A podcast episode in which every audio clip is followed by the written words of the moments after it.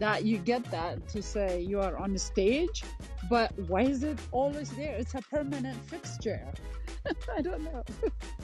Uh, Tyler, can I ask you a question? Yep. You know, I, um, I just noticed you got muted just now. Is that um, do you get that um, a lot on the club? Because that happens to me a lot when I stream on Clubdeck. I keep getting muted like every ten minutes. Mm, no, I, I muted myself. Oh, okay, okay. Yeah, I'm, I'm having problems with club that keeps throwing me off. And It mi- You maybe you're doing a keystroke for mute or something. I don't know. I don't know what's going on. I need I need to message um Pierre. Okay, he'll- I know, DJ, you must be having too much hand gesture. That's a hand gesture, um, yeah, notification. Oh, Ken. Okay, so here we go, and let me grab this. Welcome back. Um, Happy we happy Saturday, everybody. I'm pinning the link to the Twitter account because that's kind of our secret sauce here at Tech News Around the World.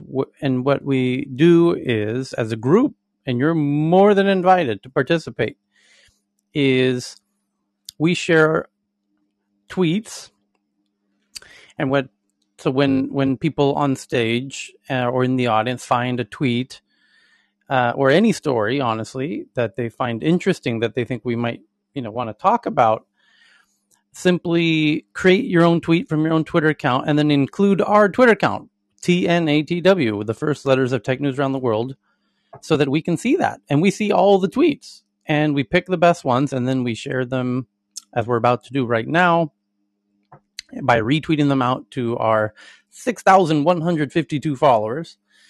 And uh, it's it's a fun little game that we do. And uh, so sit back and relax and uh, or sit lean forward and raise your hand and jump up on stage. Either way, there's there's two different ways to play it. So um, every, everyone on stage is a regular, no newbies today. Uh, although this somebody named Islam has their hand up and wants to take take their chance to be on stage here today. Welcome, Islam.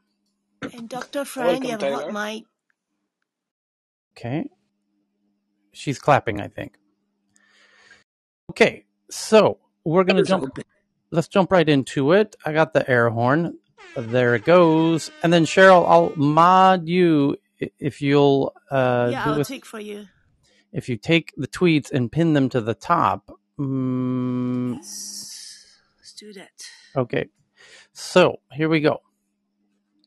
So the top story, we'll we'll run through the top stories really quick because on the Saturday edition, my God, basically we have to catch up on all of the tweets that we haven't done this week, and at the same time run through the top headlines. But thankfully, Saturday is kind of a slow news day, so it goes quite quickly. So the top one is from the Washington Post. It says that Meta, formerly known as Facebook, is just playing catch up as Roblox, Steam VR, VR chat, and other platforms have already developed metaverse like experiences.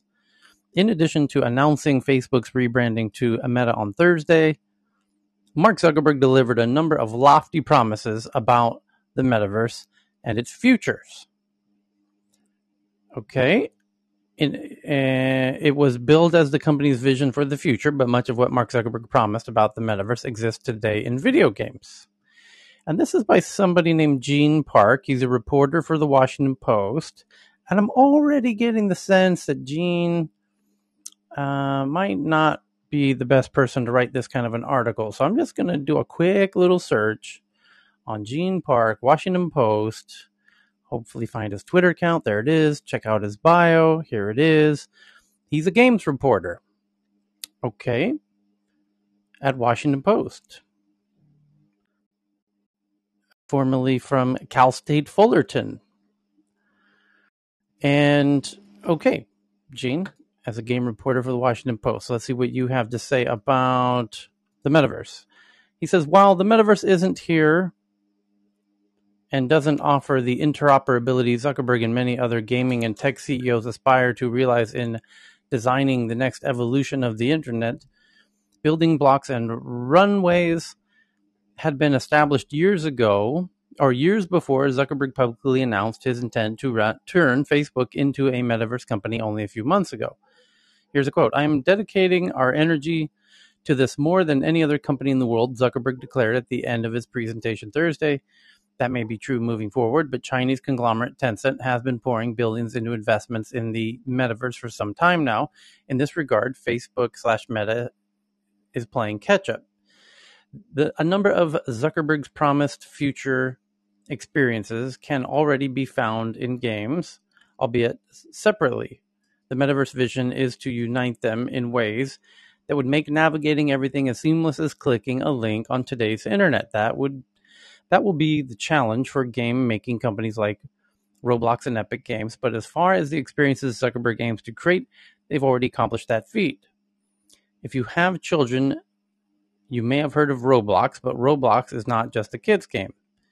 It is an already robust internal metaverse like platform where moving avatars and items across apps is already possible. Your Roblox avatar and belongings persist and stay with you no matter which game experience you choose to enter while using Roblox.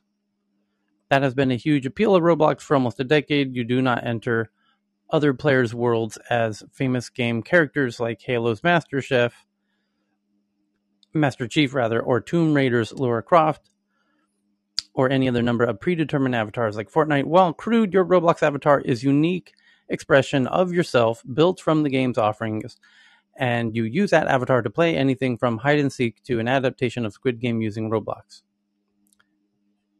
And he goes on and on, but he summarizes by saying, to his credit, Zuckerberg did say that the metaverse would include experiences on computers and smartphones and screens. And and this is my problem with this article. um, is you straw man and kind of distort and as much as you can the points that were made so that you can make a, a, catchy headline and then in the last paragraph you say actually you know what? I'm just going to walk this back so i you know don't look like i'm a complete idiot. And people point out that how wrong i am. So here i'm burying it in the very last paragraph if you got this far. But anyone else who you know got upset by the first you know 90% of the article i've got my little safety clause down here at the bottom. Um, you know so I can defend myself in any uh, Twitter argument that might ensue based on the headline in the first 90% of the article. Don't do that. I mean, don't hide your opponent's truth of their argument in the last two sentences of your piece. Uh, he mentioned this in passing, but it's important to note that Zuckerberg is not creating the metaverse as much as the company's name change and fancy computer generated trailers may have led audiences to believe in reality this was a news release about exactly and you kept he said multiple times that his promises his promises his promises. No he wasn't making promises. He's saying here's how it could be. That is not a promise. He's not promising anything. So but so you're again you're intentionally twisting and misconstruing and intentionally honestly misinforming your own audience at the Washington Post. And that really is uh, the biggest sin of all of this. So, in reality, this was a news release about a company's rebrand to spin the fact that Zuckerberg and company are catching up to the concept of the metaverse.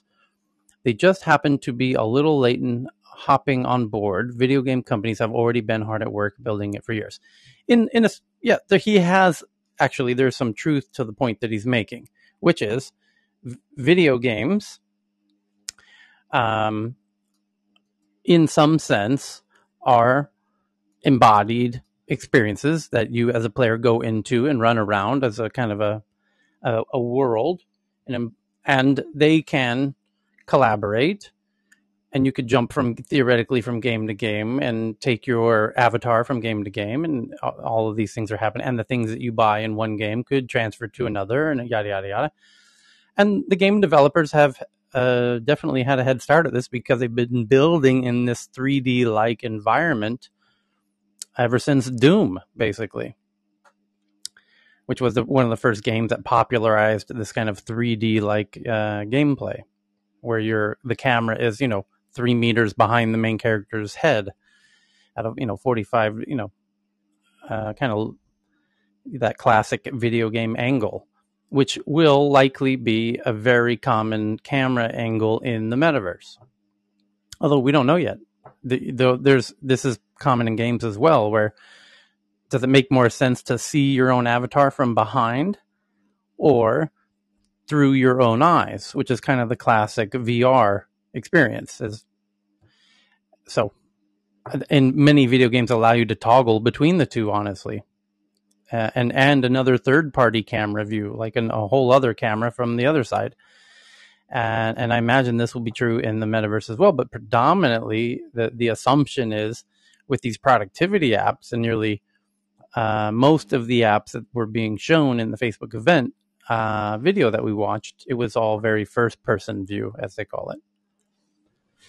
Tyler, do you really think that uh, that in the metaverse, in terms of VR, and metaverse obviously goes way beyond VR, but in the VR versions, they would actually do third person view? Are they doing that today?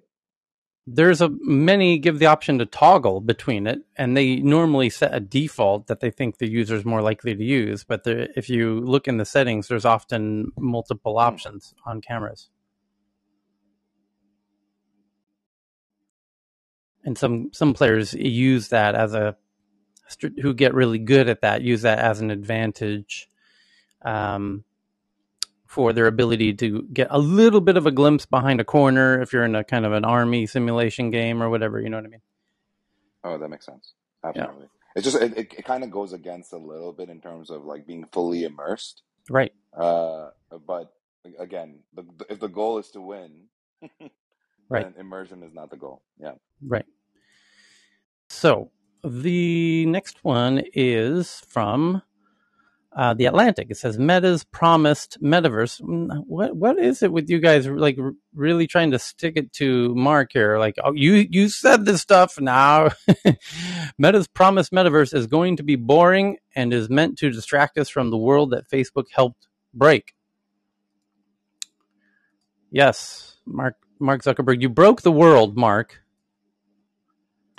Tyler, it's because it's because these industries have had to evolve themselves based on Facebook, and now they're seeing they have to evolve due to Meta, and they're getting frustrated I'll, and I'll tell you scared. this. I would ju- the journalists should be shitting themselves, and they, you can tell they already are by this headline that we're about to read here from the Atlantic. Because in that metaverse video that we saw, the only what I he didn't do it, but what would have been fantastic would be some avatar walks up to you and says, "Hey, did you hear what just happened? Here's all the most important news today." and it's just an AI. And then he, and then he could say, "That's how we're going to enjoy the news in the future." You know, and this is the first app we're actually going to focus on our ten billion dollars on building. It's it's a news app called Newsy. And hey, Newsy, how's it going? Oh, hi, Mark. I'm an AI. Do you want to hear what's going on? Uh, I, I already know what headlines you've liked in the past, kind of like a Spotify playlist. Here's your playlist of the news that I know is going to be most important for you and in the most efficient way possible. Are you ready? Yeah. Okay, great. How many? How much time do you got, Mark? I don't know. How how three minutes? Okay, great. Here you go. And then watch because watch all of the heads of all of the editors and journalists fucking explode. And, they had to. think about putting Tyler, did I what? not say that yesterday? well, Well, also like imagine even doing tech news around the world with avatar in the metaverse, right? And and that's what's going to happen is you're going to see, mm. you know, people think social audio is is the restriction of no video, but if you put it together with VR, I've been again that that that meta presentation really got into my head. I don't know if you guys can tell, but I, I, I literally am starting to rethink all assumptions. And the idea here is that perhaps the reason why we like social audio so much is because it dis- it's removing the distract distraction of of how we're looking and how we're acting. Uh, but what if we could re bring that back in and be a much more engaging version of the news, as tech news around the world tends to be? yeah. And so I do think that like AI would be incredible, but I think there's an intermediate step where we can take this and put this into the metaverse in terms of uh, actual VR and other modalities. It's kind of Well, exciting. Tyler, they had to switch from journalism to tabloidism, and if you, you you could just see it in their headlines. You know, when you see the headlines where every single first word is capital, the first letter Yeah. in every word's capitalized, Yep. that's your that's your first indicator that their level of journalism is not to inform, but to uh, basically elicit a reaction. And so they had to reinvent themselves, going from you know real journalism into sensationalism and now they're realizing oh shit we not only have to change how we write we need to change the medium completely which we don't know how to do and so they view this as like their last front this is their last um la- really their last battle and so they feel like okay let's go all out on the human being behind this instead of adjusting how we do business in the future and and that's a classic fallacy that a lot of companies fall into So check. Watch how easily debunked this dude's point is. Uh, his name's Ethan Zuckerman, writing for the Atlantic. And the headline again Meta's promised metaverse is going to be boring and is meant to distract us from the world that Facebook helped break. Right, you know. I mean, as you know, well, in in fairness, if you're a journalist, Facebook did break your world. And and that's not a no, you know, that's legitimate. I understand Facebook crumbled your hopes and dreams of being, you know, making a living, basically uh, sharing your thoughts in text. I, and, and we're very sorry about that. And I understand your whole life's vision is crumbled. And mommy and daddy lied to you, and it's all Marky's fault. Okay, I, we we can hear the bitterness in your headline. Now, the he- the story, the first thing he says is, "Hey Facebook, I made a metaverse 27 years ago. It was terrible then, and it's terrible now." Okay, well, nothing says that your parents hate you like a headline like that. Nothing says I, uh, you know, my parents probably shouldn't have had a kid when you write a headline like that, because for for many reasons, that's just a fundamental logical fallacy. Because just because your metaverse sucked 27 years ago, by the way, uh, a lot of video games sucked 27 years ago right? Uh, there was a lot of video games that kind of sucked 27 years ago that don't suck now. There's, in fact, there's a whole lot of apps that people have tried over the years. Matter of fact, food delivery. Let's just pick one. Rapid intercity delivery. Webvan in 1998, when 1999 was the laughing stock of Silicon Valley. It was the poster child for failed hubris. It was it, it, it utterly sucked. It didn't work for many very important reasons. And today it's booming in every city on the planet. From Kathmandu to fucking Colombia to you name it. Ethiopia's got fucking rapid city inner city delivery and Adidas. Everywhere has it now. 27 years ago they tried it, failed, it didn't work much like your virtual reality. Your metaverse didn't work. And it turns out that some, every decent investor, when you're pitching them, if you're pitching them an idea from the past or an idea that's never been done before, they will ask you why now? Why is now the right time to try this idea? Did it it didn't work in the past because there was other complementary technologies that were necessary that didn't work. By the way, 27 years ago, we were signing on to the internet with like, and we didn't barely have fucking colored photos 27 years ago on the internet. So it's not really. Call me shocked that your metaverse uh, wasn't fantastic 27 years ago when it was hard to send even images to each other 27 years ago. Hey So, Tyler, yes. L. It's funny you say that. There's a really good documentary, I think it came out in 2018 called General Magic, and it talks about Marc Porat, Andy Hertzfeld, Tony Fadell, how they came up with all these technologies way before their time, and they sucked. And now they're like iTunes, Amazon, and all these big things now. So I Yeah. think they everything just weren't has ready. everything has its time. Everything requires other uh, technologies to coordinate with, uh, and that's why some things happen before their time and they don't work. So for you to assume that it will suck now, uh, even though the last article we just read, mind you, says, "Oh, Facebook's trying to catch up; they're far behind. This is already happening."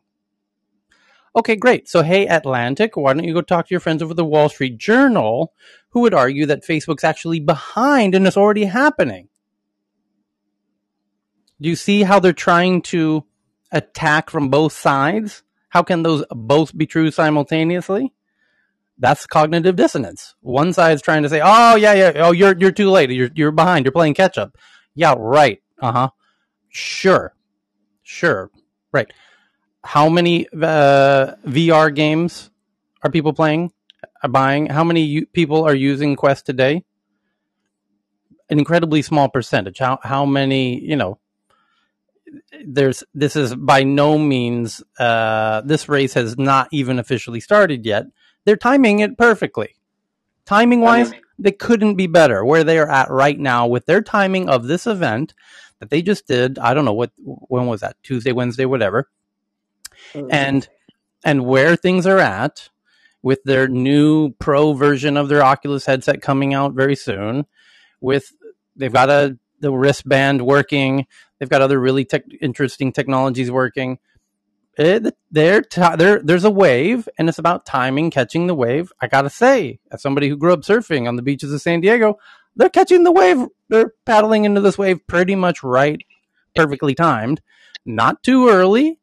They've been at it for I don't know, mm, eight. When did they buy Oculus, Fran, Doctor Fran? About eight years ago, Oh, JT is the numbers man, but um, it was a few years ago. But what I I did want to say something. All of this stuff has been here, but what um Meta represents is raising the bar, and we've hit a tipping point. So now the world is going to know about what's been going on. But it's been going on. I mean, people in Fortnite have been having major concerts. Um, Heyman and I went to Live Opera last night in AltspaceVR. So, you know, so all this stuff is going on. Meta is going to have to really be meta to pull all the worlds together. And I hope that Mark Zuckerberg isn't lying when he talks about the interoperability. Done. And actually, one thing I was saying was uh, around market timing. So one example is mobile. You know, people talk a lot about how, you know, the whole, uh, you know, the power of NASA is in your hands now and all this stuff, uh, comparing us to the 1960s. But, you know, people don't realize that the first cell phone was built in 1973, right? If you guys remember Saved by the Bell, there was a cell phone. He had that big, if you guys remember that brick, big phone. Zach then Morris phone. Zach Morris phone. And you know, to be honest, uh, uh, when we think about when most of us, at least, think about the first quote unquote smartphone, we don't think about uh, you know IBM Simon. I'm, I'm aging myself a little, but you know, uh, or uh, you know, even the Palm Pilot. We think of the iPhone, and the iPhone is less than you know what is it, 20 years old, like less than 20 years old, 2007 or whatever. So Last iPod's 20. yeah, so I mean, it just gives you a sense of market timing matters. We didn't have market timing is everything. I mean, Tyler's talking about when you're sitting in front of a VC, the number of times the VC will say, "Well, but but why now?" You know, obviously people have thought of these ideas before. Right? why now? And and that is if you can't answer that question, don't even go. Don't Uh, exactly right. Exactly right. Uh, And I've and shared and this with also why Tyler. you the other the two the by far the why two you? most important questions is why now and why you it all comes down to those two questions at the end of the day and you have to have incredibly good reasons for both incredibly incredibly good reasons for both of those answers Do you And know and how I've many? think it, One one thing I I've was going to shared this. mention, one last thing, Chris, was do you know how many dispatch apps were out there before Uber? People don't know this. I actually know this because one VC told me this before, uh, before investing in us, actually. And they said 12,000 apps for dispatch.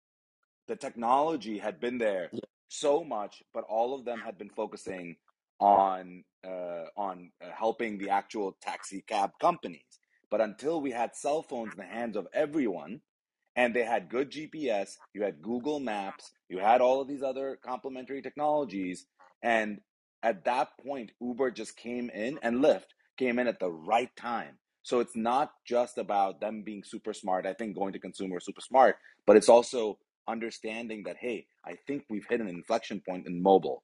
Uh, so you know, uh, it, it's it's so hard to explain, but yeah, the tech has to be there. Yeah, I mean, uh, I've shared this in the room and then in the back channel, but I would I, I had Square before Square. In 2002, I had a web-based point of sale system, and I you know I had all this uh, per transaction. You know, I was going to buy the computers, put them into the restaurants, they pay you know 25 cents a quarter per transaction or something but it's all about timing you know when i took the stuff in there they're like great you know this is awesome i can view my my my sales from my palm pilot that's what they were using then um and, and but here's the thing i don't have internet at my restaurant and i'm not going to bring it in why do i need internet at my at my restaurant? And timing is everything and and until you know mobile really promulgated and everybody had internet everywhere you know the point of sale via web couldn't happen so timing is absolutely everything and you know that that's just it is that you know mark is mark has got facebook at the right time the right place and with the right things to really take us to to the beginning of the So here, after he spends like 10 paragraphs explaining what he did and failed at, he then gets into the part of the argu- the the article we could debate where he actually starts making points, which is he says the metaverse Zuckerberg showed off in his video doesn't have to solve those. He's promising future technologies that are 5 to 10 years off. No, he's not promising. He's saying they're going to work on it there was no guarantee. He made it clear there's no guarantee any of this stuff's happening. They're working on it. They want everyone to work on it. You got to stop trying to put words in his mouth. So anyway, but it's still. He says, Tyler, "Hold on, don't interrupt me." He's promising future technologies that are five to ten years off, but it still looks like junk. The fire in his fireplace is roughly rendered glow. His superhero secret lair looks over a paradise island that's almost entirely static. There's a nominal notion of waves, but none of the foliage moves. I, this is what you guys were thinking when you were watching this, right? You're like, "Hey, those plants aren't moving, and that fire looks like shit," right? I mean, everyone was thinking that, right? thinking that well. Yeah. Yeah. So uh, the fireplace, uh, the plants weren't moving, and it's there's a nominal motion of waves, but none of the foliage moves. It's tropical wallpaper pasted to virtual windows. The sun is setting behind his left shoulder, but he's being lit from the right front. Even actually, it wasn't the lighting. I was paying close attention to that. I was really impressed with how the lighting team there was mimicking what was going on in that VR environment. Even with a bajillion dollars to invest in video to relaunch and rename his company, Zuckerberg's team is showing just how difficult it is to create a visually believable virtual world. But that's not the problem uh, with Zuckerberg's metaverse. The problem is that it's boring. The futures it imagines have been imagined a thousand times before, much, precisely to your point about Uber predecessors. Uh, the two old men chat over chessboard. One is in Barcelona, one's in New York, much as they did in Minitel in the 1980s. There's virtual ping pong and surfing, you know, like on a Wii.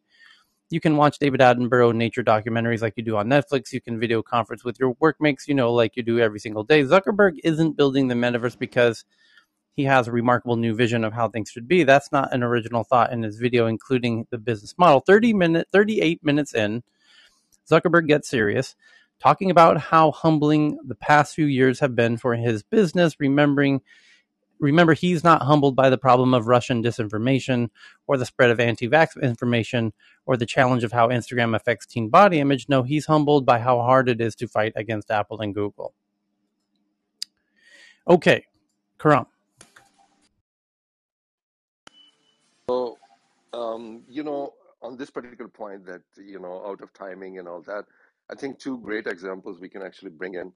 Um, Larry Ellison, you know, introducing laptop back in '77, um, and you know, obviously timing is out, and uh, you know, he's not going to be the actual you know hardware manufacturer. Goes into the actual database and all that. Um, now, 15 years or so down the road, SanDisk come along, uh, solid state memory, uh, but it's ticking along and almost actually getting close to bankruptcy pretty much in late 90s because there's no digital cam- cameras. There's nothing where the actual solid state memory is going to be actually used. And all of a sudden, like there's, you know, all these digital cameras coming out and now the computers can actually take a solid state memory and everything but hanging on to something for too long could be the way that you can actually get you know um, sort of attraction along the way but this is like all to do with the uh, you know whether you going to be the one who's going to be ultimately you know working on that or you're just going to actually move on. So if somebody's been working on, I mean, that not necessarily means that you know you're going to be the one who's going to be actually capitalizing on it. So I mean, two of the great examples, the SanDisk actually got paid off because they actually held on to it, kept on working on it, and just waited for the market to be ready for them. Whereas Larry Ellison didn't work and went on to actually databases and all that. So, I mean, it's, it's, it's got to be where you just hang on to it for a longer period of time, but you cannot just simply say that, okay, all of a sudden I actually worked on it 10 years ago, thereby, you know, this is what, this is why this is happening, or somebody's actually capitalizing on it. So, you know, if you could have been working on for like 15 years, yes, people would give you a credit for it, but not now. So just, uh, it depends. Hey, can I jump in, Sure. Taylor? So this is really common. So what is Mark waiting for? Mark my words, by the way, a pun intended. Um, he's waiting for all the companies that have already done it to come to him and say, "Hey, will you buy our company?" He's going to buy up a bunch of companies, guys, and then he'll have what he promised, right? So that's how they work in Silicon Valley on something like this. He's got a big dream. He knows that other people have invested time and energy and money. He's going to wait for them to come to him, say, here's what we got meta you, meta who, meta what. Don't know what it's going to be called. Um, but he's going to buy up a bunch of uh, companies that have already done things in the metaverse. And all of a sudden, he's got what he needs, right? Suzanne is spot on, and um, it, I, I'm gonna I'm willing to bet Tyler that in your top ten are going to be some articles about stuff that Facebook is buying up already. Done. hmm Okay. Well, the next one is Mark Zuckerberg. Mike, Mark Zuckerberg says Facebook, the company is now Meta. Whatever. That's just the announcement. The next one, CNBC says they have sources that Zuckerberg agreed to name change after years of staff complaints and research showing a brand tax on apps with the from Facebook label. Next one is um, uh, from New York Times. Facebook's metaverse is designed to solve several problems: an aging user base, dependence on Google and Apple, regulatory risk, and reputational damage. The next is here, there. It is. You, kudos to you. Good prediction. Meta acquires Within.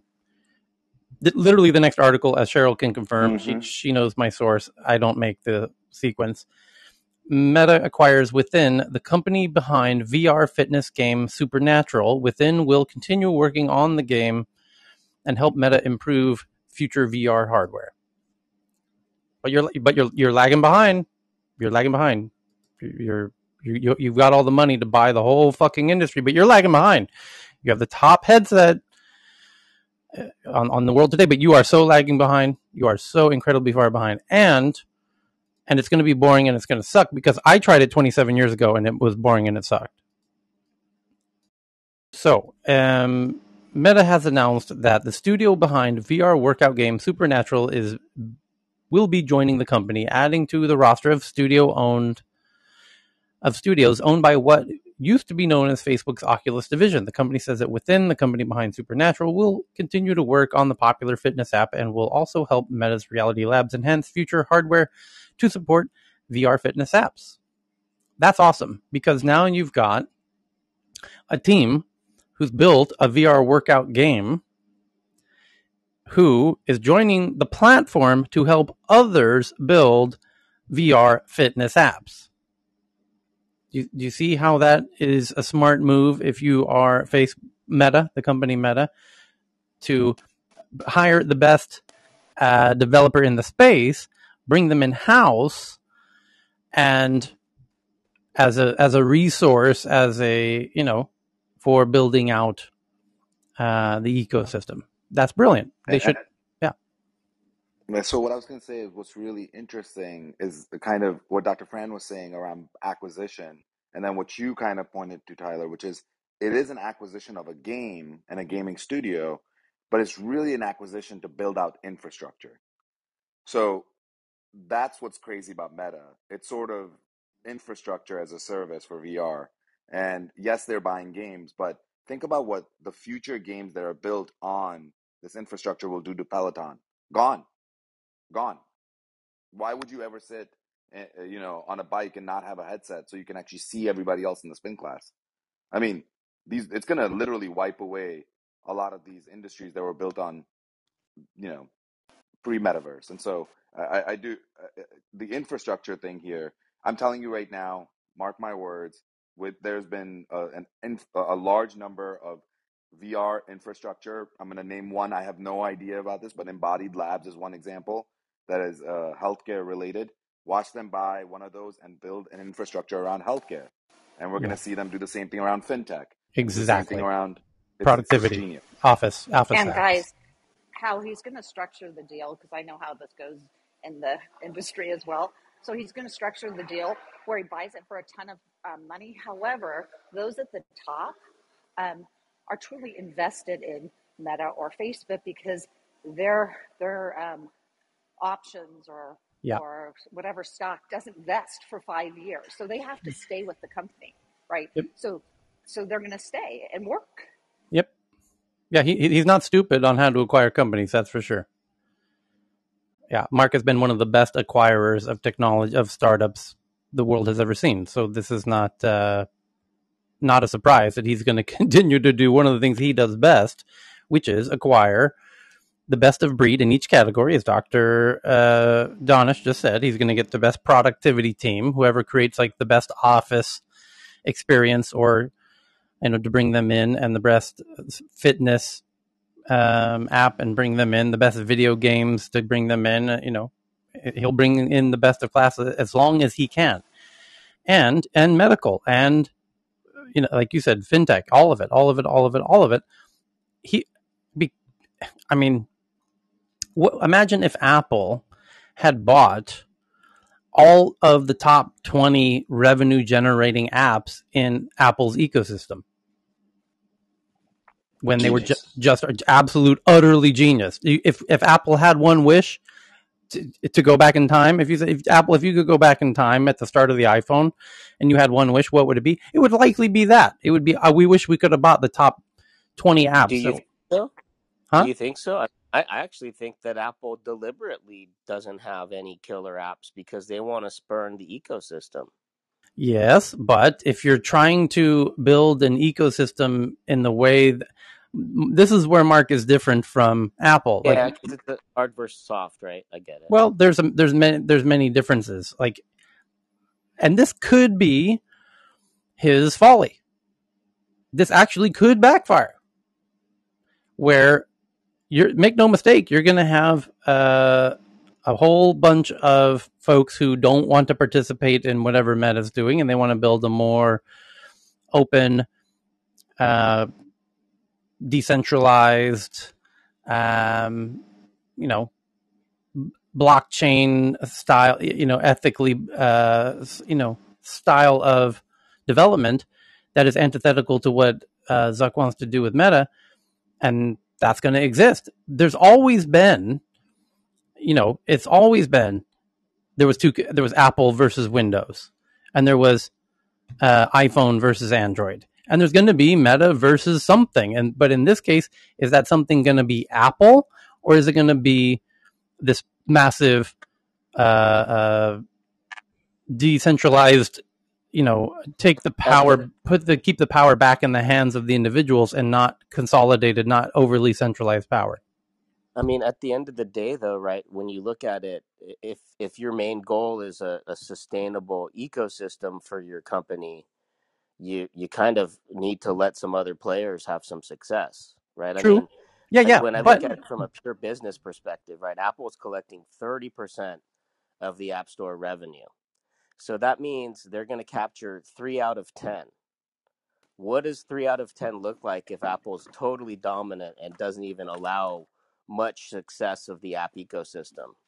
So Three out of ten becomes three out of four, right? And so your market share drops, and and and ultimately your platform doesn't gain adoption. I mean, why Apple really? I mean, eh, just like Danish said, there were smartphones before Apple. When when Apple entered the space, I said, "Oh, Apple's going to get destroyed. No one's going to leave their Microsoft infrastructure uh, to to join on Apple." Well, I was totally wrong. You know, I was totally wrong there. So the difference here is the fidelity of the platform. And what I think when you think about the smartphone platform, by and first of all, they didn't just come out with the App Store immediately, right? So the App Store came later. So initially they did actually want to own everything, but it's a different mentality. It's the mentality around. So the goal actually initially was not to build an ecosystem. If you go back and you read about it, Apple actually the the the, Yep, the leadership right. team had to convince Steve Jobs that hey, we need an app store.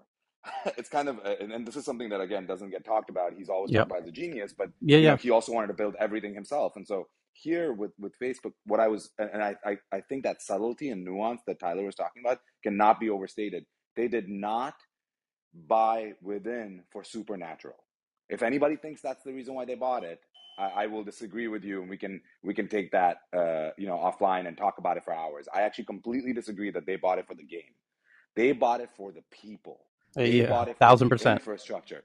They they bought it so that they can talk to the people that are building at the edge Yep. what they should build at the core. That Yep. is so. What sensors should we put in Oculus Eight? Yep. You know, like, and that's why they're doing it. This is why it's genius. This Yep. is so. By the way, this is the same thing that you want to think about. The, uh, Facebook didn't buy WhatsApp for WhatsApp. Of course, WhatsApp was great. They bought WhatsApp so they can build a better messenger. This is this is he's done it before and they've thought through it before. And and this is something that if they, you're absolutely right, Chris. If they go head to head, that would be a big mistake because ultimately you're you're stopping your own ecosystem. But to be able to build for the ecosystem, you either have to have two things. And uh, of course, I'm not an ecosystem expert, but what I've heard is you need two things. You either need to be very connected to the community or you need to have members of the community in your leadership. And one of those two things needs to exist. And I think they're saying, hey, look, it's really hard to always be connected as you grow and grow and grow to the edge of the community. So instead, why not have leaders within that community, the fitness VR community, in the organization, leading at the front end, telling us what the community wants, because they'll always be more connected than we could ever be. And it's just a different mentality. And I absolutely think he's going to win in this. I think Dr. we are Dennis, looking you know, different. go ahead. Um, we are just just a quick one. Um, we are looking. We are reading it differently. We are talking about like his in his own words. It's all about interoperability. It's not in terms of the actual, you know, um, scenario that Apple has got the app, app Store, and then uh, you know it's going to be ecosystem within itself. I mean, we cannot actually install Apple app like on any other platform uh, so in this scenario, it's very different. It's not a, somebody else XYZ is going to coming up and another metasphere, metasphere, and you know they ha- they have to talk to each other. We are talking about like a new version of the internet. We are not talking about like another uh, you know big giant tech company is going to be launching something, whether it be Oracle or Microsoft or Apple. It, it, they have to operate to each other. Otherwise, we won't be able to actually move from one to another. So it's an entirely different scenario.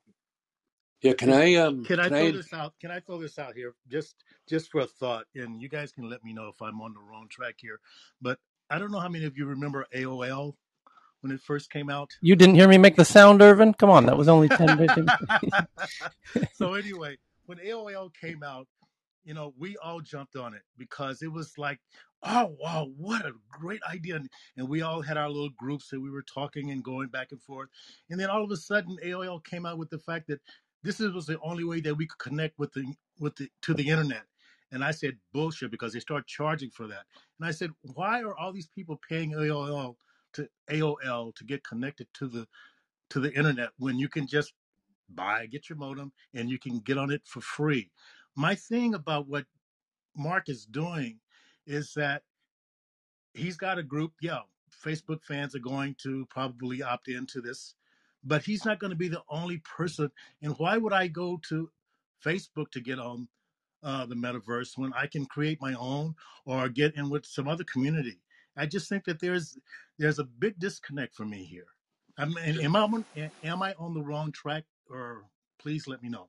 yeah, can I can I inject some Clay Christensen kind of thinking about this? So Clay Christensen, as as most people are aware, wrote a series of brilliant books uh, about innovation, um, and what the way he characterized what we're parsing here is the difference between a walled garden and an open modular architecture, and so. uh, genius or not, what is uh, being announced, I believe, and what we're witnessing with the acquisition of all this talent, and I agree 100% with Dr. Danish that this is a talent acquisition as opposed to a product acquisition, is that he's aggregating the global talent in this space to race to create a walled garden masquerading as an open, mosque, uh, uh, open modular architecture.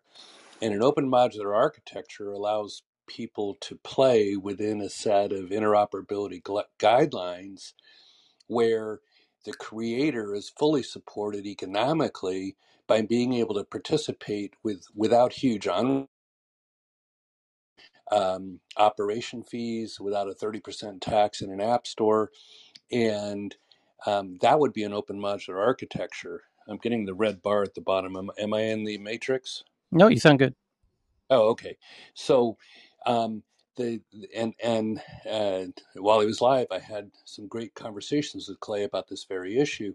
And what is very clear is that creating a, a walled garden initially is much easier because there's no ecosystem to knit together.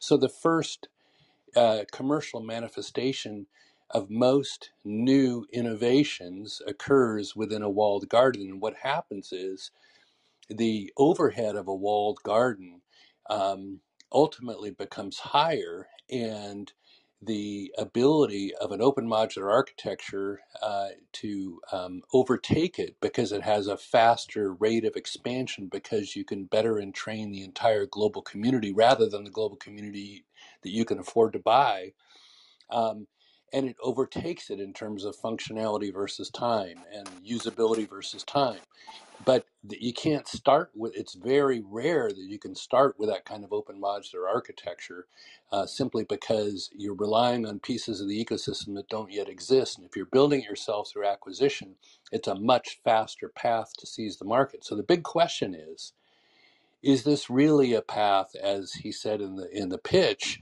for supporting creators or is it a path for entrapping creators and putting a tax on them similar to the app store tax in apple Well, somebody wrote, it's a great point, John. It's a, in a similar vein. Somebody wrote an article about how he already says he's planning to hire 10,000 uh, people to join on, on the VR side. It's like he's got the, enough money to acquire a, as many people who have an interest in the space as possible to bring them all in house and to try and uh mono- what's the word I'm looking for? Um, just Monopolize the market. yeah, monopolize the talent market. So because if that it's a, it, every I mean tech in general is a battle for talent, but within the within the metaverse it really is. And I think Google kind of realizes this is this in AI and they try and monopolize the AI talent to a degree. And I think uh, Mark's going to be incredibly focused on and willing to pay a premium for everybody in the in that market because if he can get a lock on it, then that will continue to uh, flywheel for for you know months to come. Hey, so no speculation here, but you know, um, having formerly worked for Accenture, and I have no, I mean, it's public, uh, Accenture is huge at Facebook. They're one on one. Um, I mean, like if you walk around normally, when you walk around the Facebook campus, um, you don't know the difference between Accenture and Facebook employees. And they have, I mean, so Mark has a, sh- a ton of people behind him telling him what to do and how to market this and when to, to bring this up. I mean, come on, guys. You know, this whole thing is also a deflection of what's going on back east, right? I mean, so all of this is all good. And Mark has amassed a very good leadership crew.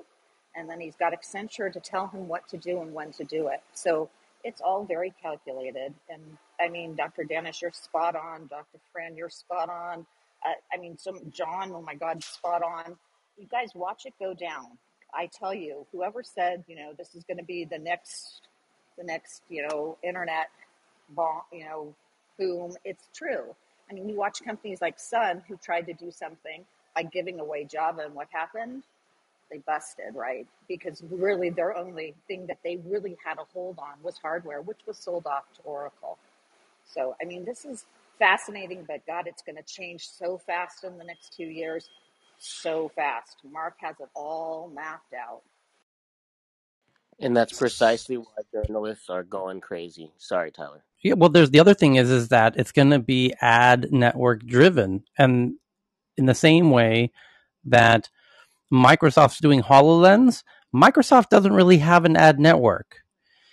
Facebook is fundamentally an ad network. They can apply the ad network dynamics to this platform, to this hardware, and the shopping, the AR shopping po- opportunity is so incredibly ridiculously big that it might he'll be able to uh, subsidize the cost of the hardware more than anyone else can because of that ad network um, except for someone any another massive global digital ad network. The the only other the only bigger digital ad network on the planet is Google. And Google seems to be notably kind of a bit lagging on this uh, from what we can tell. We maybe they have it uh, all figured out internally and that would be great if they do for the for the planet uh, for another big company to be you know um, in this race. And apple needs to build up a i mean they they certainly have the hardware chops. They're certainly obviously working on something but they have a long way to go in the ad network side uh, and the data side like what what facebook already has acquired and all of the social network data that they already have that can apply into this social commerce shopping thing man, they could bring the cost of these things down to an eye-wateringly, eye-poppingly, ridiculously cheap level, which would drive the ubiquity, you know, would drive the adoption of the hardware. So th- that isn't the challenge. The challenge is making sure there's enough great content in the platform so that it it really sticks. And and if it really sticks, then that flywheel really starts spinning. Um, Chris, or As Chris, I yeah. as And, I and keep I'm, going I'm down this, I'm sorry. They are the perfect company, right? Because Google is not. uh, Google does have some sectors of its business that specialize in, uh, like Andy likes to say, human engagement and attention, right? But uh, search is not a human engagement and attention type activity, right? It's very, I need something, I get it. I need something, I get it. Um, whereas Facebook and some of these other entities are good at stringing along the uh, intention and engagement. It's like, well, I just watched this. Well, get get ready for the next one. We're gonna show you and you know they have the business relationships through their ad network where they probably do business with 90% of the companies on the planet meaning whether you do advertising you communicate through whatsapp you do their login services they already have the established business relationships in one way shape or another and you know to your point about microsoft microsoft couldn't even compete if they wanted to because they don't have the ad network to build out right so their customer base is completely different. The model is completely different. So, uh, Facebook, I don't think any other company could be this company. And I'll shut up. Okay. Well, we Well, got a that's whole. why they acquired Instagram, right? They acquired Instagram right at the right time, right? So they they doubled, they tripled, who knows what they did to their ad, their clientele, right? WhatsApp doesn't have ads yet, but it's all a big plan, guys. Yep.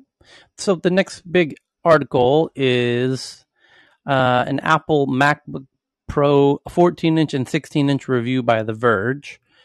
Now that they've had their uh, a week or so to play with it, they say it has incredible performance with very long battery life and beautiful displays, but expensive and absurdly expensive RAM. Absurd RAM pricing, they said. Uh, Apple's new Pro laptops right the wrongs of the past half decade. Let's start simply. The new MacBook Pros with M1 Pro and M1 Max chips uh, are um, have incredible performance, long battery life, beautiful displays. Are, are they are expensive and have abs- absurd RAM pricing. The Wall Street Journal also doing a comment on uh, Apple, saying that Apple's VP of Mac and iPad uh, marketing, which is Tom Boger, says that Touch ID is more convenient than Face ID on laptops since users' hands are already on the keyboard.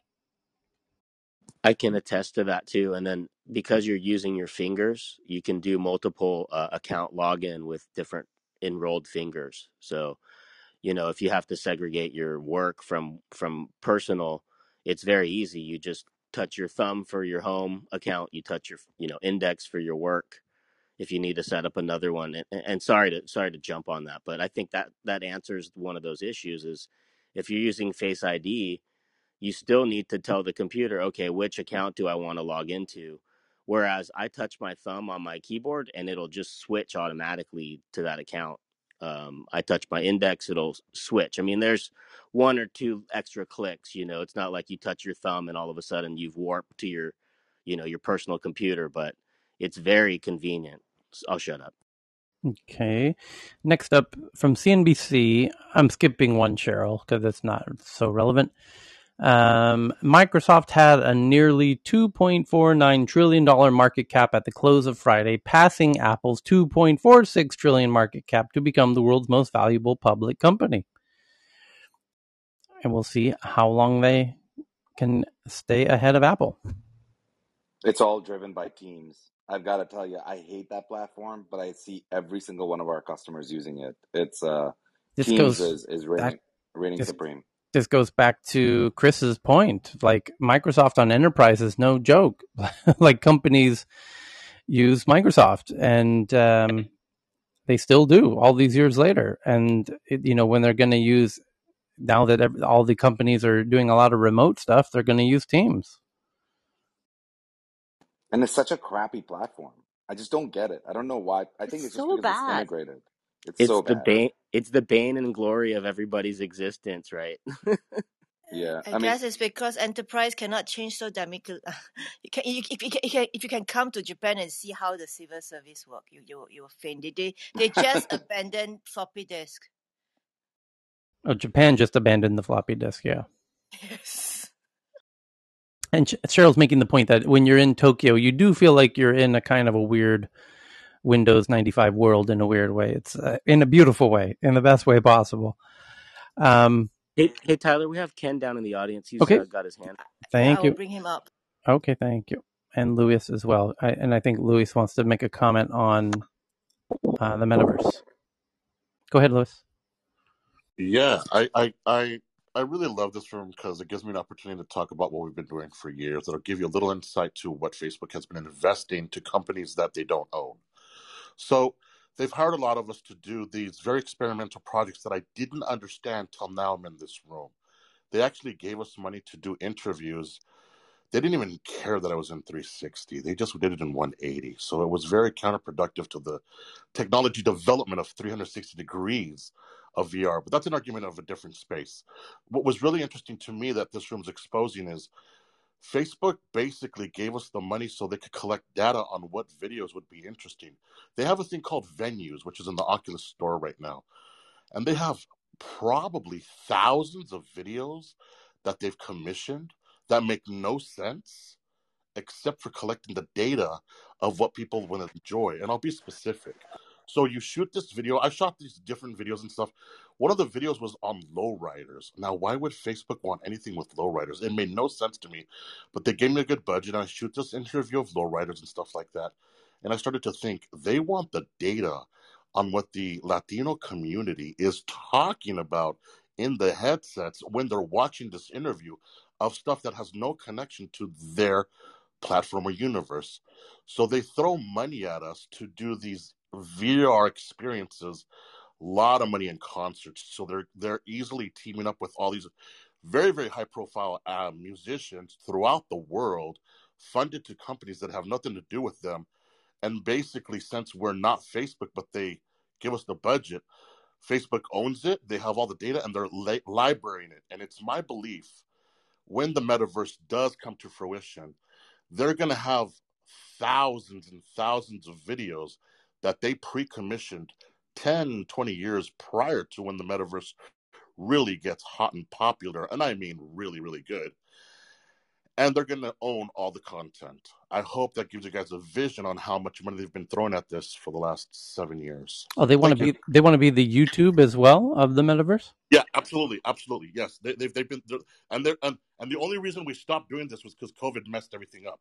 Oh, Otherwise, that's we'd be shooting these every every single month. That's crazy. I had not not put those out t- together. Yeah, and last time, Tyler, last time we went into sort of a deep dive on this, I don't know, a month or two ago, Um, one of the things that we talked about is the fact that while Microsoft is going after the education and the business market, uh, conventional sort of enterprise, uh, and Facebook is going after the consumer, um, those who claim that what Mark's showing is not for them because they're not a gamer don't understand that um, everybody's child is going to be learning much more rapidly um, with uh, AR, VR, metaverse. Uh, tools. Everybody in industry is going to be retraining and retooling and reskilling based upon uh, VR training. It's already happening. I mean, the, the, the ability for uh, for example, uh, training uh, an engine mechanic for a Boeing engine is much faster in the VR world than in the real world, and there that those kinds of use cases are going to drive everybody into the metaverse as table stakes for participating in the economy. So any any sort of backlash that we hear from people, oh, that's you know that's just a gaming environment, doesn't understand how pervasive it's going to be in education and in uh, professional training and skilling uh, of all sorts, in in learning how to do collaborative robotics, um, and so the the uh, sales channel, the ad revenue of the metaverse is ultimately what's driving, as you pointed out uh, today and previously, is ultimately what's driving uh, Facebook's play in this space. Um, and they don't have to rely on just gamers alone to enter this space. It's going to happen through education and training. Okay. I agree, thousand percent. The education piece is so incredibly huge. Uh, the Okay, next, can I can I yes, jump go ahead, in on the Microsoft thing? Sure. Yeah. So so I, I know we like beating up on Microsoft, but uh, uh, I use Microsoft Teams with enterprises a lot, and uh, some of the new features they're coming up with, while there's a lot of bugs, they're bringing in speech recognition. Earlier this year, they bought Nuance. So if you take a look at Microsoft's acquisitions, they're doing some interesting stuff, and their growth is going to be driven by enterprise and of course LinkedIn, right? So once those two get integrated, you're going to see massive movement. So don't don't underestimate Microsoft. Okay. The next article is about Netflix from The Verge. It says Netflix employees at the heart of the Dave Chappelle controversy file charges against Netflix. B. Pagels Minor, who's I remember that name because that's the person who leaked the the data, the internal data, which is highly confidential, which she got fired for, and may even get sued for, if I recall correctly. Um, and who was who was a who's pregnant.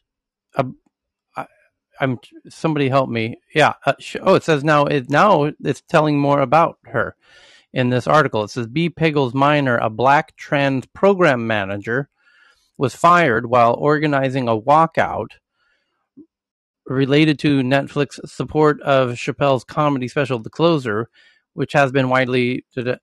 Mm, no, Oh, Jesus, Verge, come on. This is your job. Your job is journalism, right? Your job is to relay the facts to the reader. Now, what? Now, B. Pagels Minor got fired for leaking the the data of Squid Game and uh, or the uh, Chappelle the closer data to which uh, variety I believe it was. Who was the uh, Ken will remember the name of the gentleman and the uh, is Ken Ken you're It there. was Lucas Shaw at Bloomberg, right? What was his name? Lucas Lucas. Shaw Yes, Bloomberg. exactly right. Thank you. So Yeah. so that that's why she got fired. You can't fire somebody for arranging a walkout. That's not legal. You can't do that. She got fired for leaking confidential information, which was really peculiar. It also said in that headline when it was revealed that she got fired, it didn't even it didn't say the person's name. It did say they were black. It didn't say if they were trans, but it did say she was pregnant. You remember that? I do. Yep. So now, B. Pagels Minor, a black tr- trans program manager, uh, was fired while organize for was fired while organizing a walkout related to Netflix support of Chappelle's comedy special, The Closer, which has been widely condemned as transphobic. No, it hasn't. It uh, some people. By the way, who's who's the lady? who is uh, transitioned after appearing on the Kardashians, the Olympian Bruce Jenner, Uh, who's now known Jenner, Caitlyn Jenner. Caitlyn Jenner. Thank you. So Caitlyn Jenner has now come out to defend uh, David Chappelle, saying this is not transphobic. But but Tyler, the reason the article is saying that, I'm not saying one way. Okay, what I'm saying, what I'm going to say is this: this is the U.S. divide. You're seeing the U.S. political divide here because the the the, the left wing media says it, it says Chappelle was transphobic, and then you know you know Caitlyn Jenner, despite her transition, is actually a Republican and very often takes a, a re- Republican position. So. um you know, so th- that that article, if they're saying that, is just because of the political divide of the media. There's left leading media and there's right leading media, and so you're seeing that bias right there. Sure. So the article start. Let me start at the top. It says two Netflix employees at the heart of the Dave Chappelle controversy have filed labor charges against the company, alleging the streaming giant Netflix retaliated against them for engaging in a protected activity. Okay. B. Pagels Minor, a black trans program manager, was filed while organizing a walkout related to Netflix support of Chappelle Show comedy The Closer, which has been widely condemned as transphobic. That's number one. Number two, Terra Field, a trans software engineer, was suspended after posting a viral tweet thread about the issue. Netflix said it fired Pagels for allegedly leaking confidential information, a charge they have categoric a charge they have categorically denied. What? Categorically denied usually No, means they're guilty. no, no, no, no. This listen to this sentence, and this seems odd. Netflix said it fired Pagels for allegedly leaking confidential information, a charge they have categorically denied. How could they say it and then deny it? Oh, I think they're talking about that. Oh, Uh, I, Pago categorically the the employees are denying The, that. yeah, the employees are de- denying that they leaked it. Ah, a charge they meaning not Netflix, but the two trans folks who got you. Okay, that's well, that's well no, weird no, no. But you have to be careful because, like, one of them, the second one, not her, the the the, the second one apparently, I think initially got like suspended because she attended a meeting Correct. that she N- both of Not not attended, uh, stormed and interrupted, and with Well, the well, uh, yes, uh, well, I don't, I don't know about that. I mean, because they, they- that's what they said. back. That's No, what but Netflix Netflix said. But I know, but then they walked that back and they reinstated them be- because, but apparently, because it was it was like they had technically, I guess, invited a wider berth of people than maybe than they you know, wanted in that situation. So they they didn't they they kind of walked it back. Uh, They had actually, I think, reinstated the second person, and maybe and maybe now they got rid of her for something else. So maybe I think that this this the leaks um, continued after they got rid of the first person. So they thought the leaks came from this other. per- I don't, you know, there, there, there's a there's a lot there. You know, it's it's the- these are not facts; these are newspaper articles. So let's take everything with Sure. all of them. Yeah, yeah. Here's the next sentence. The company said Field was suspended for attending a director level meeting she wasn't supposed to, though it reinstated her after finding no ill intent. In the charge, Field says she and hundreds of other Netflix employees have in, ha, were invited to attend the meeting. Now, the employees are filing unfair labor, labor practice charges with the National Labor Relations Board. They say Netflix's actions were designed to stop workers from speaking out about their working conditions, including the desire to create a safe environment for Netflix staff. Here's a quote This, char- this charge is not just about B and Terra, B meaning B Pagels Minor. This is not about B and Terra, and it's not about Dave. It's about trying to change the culture and having an impact on others, says attorney Laura Burgess. The charge is all about collective action. It's about supporting your coworkers and speaking up for things you care about. Filing with the NLRB supports the goal of collective action, but it's also an easier choice than filing in state court, as both Pagels Minor and Field signed Netflix employment agreements that require them to resolve disputes in private arbitration, a process that tends to favor the employer. This is common at large tech companies, though both Google and Activision Blizzard have recently ended forced arbitration due to employee organizing efforts. The NLRB investigates all charges it receives. If it finds the allegations have merit, it can try to secure a settlement or, if that fails, issue a complaint. For employees, the best case scenario, outside of settling is getting reinstated with back pay and forcing Netflix to post a notice that workers are allowed to engage in protected activity.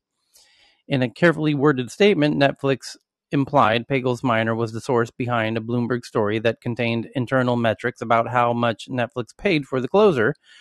The narrative then spread in the media, though employees who spoke with The Verge said they didn't believe it was true.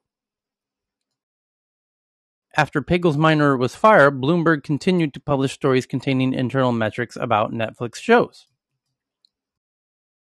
Which Yeah, doesn't but- mean she wasn't the original leaker because you don't know how much information she gave before Correct. she got fired. And we more just impor- don't know. but more importantly, Bloomberg isn't denying that she's the leaker. Well, Bloomberg probably wouldn't deny or confirm because they would never do that. Because as a journalist, you would never say anything, right? Well, They might tell journalist- Netflix. I mean, he has a good. Re- I'm.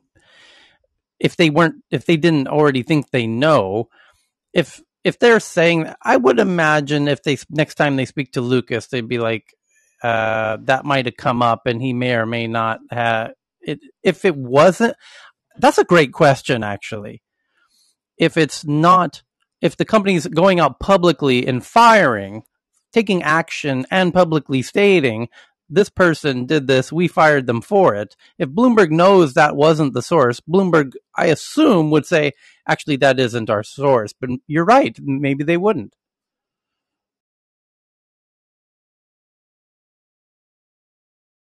Anyway, the next, uh, it's the next bit.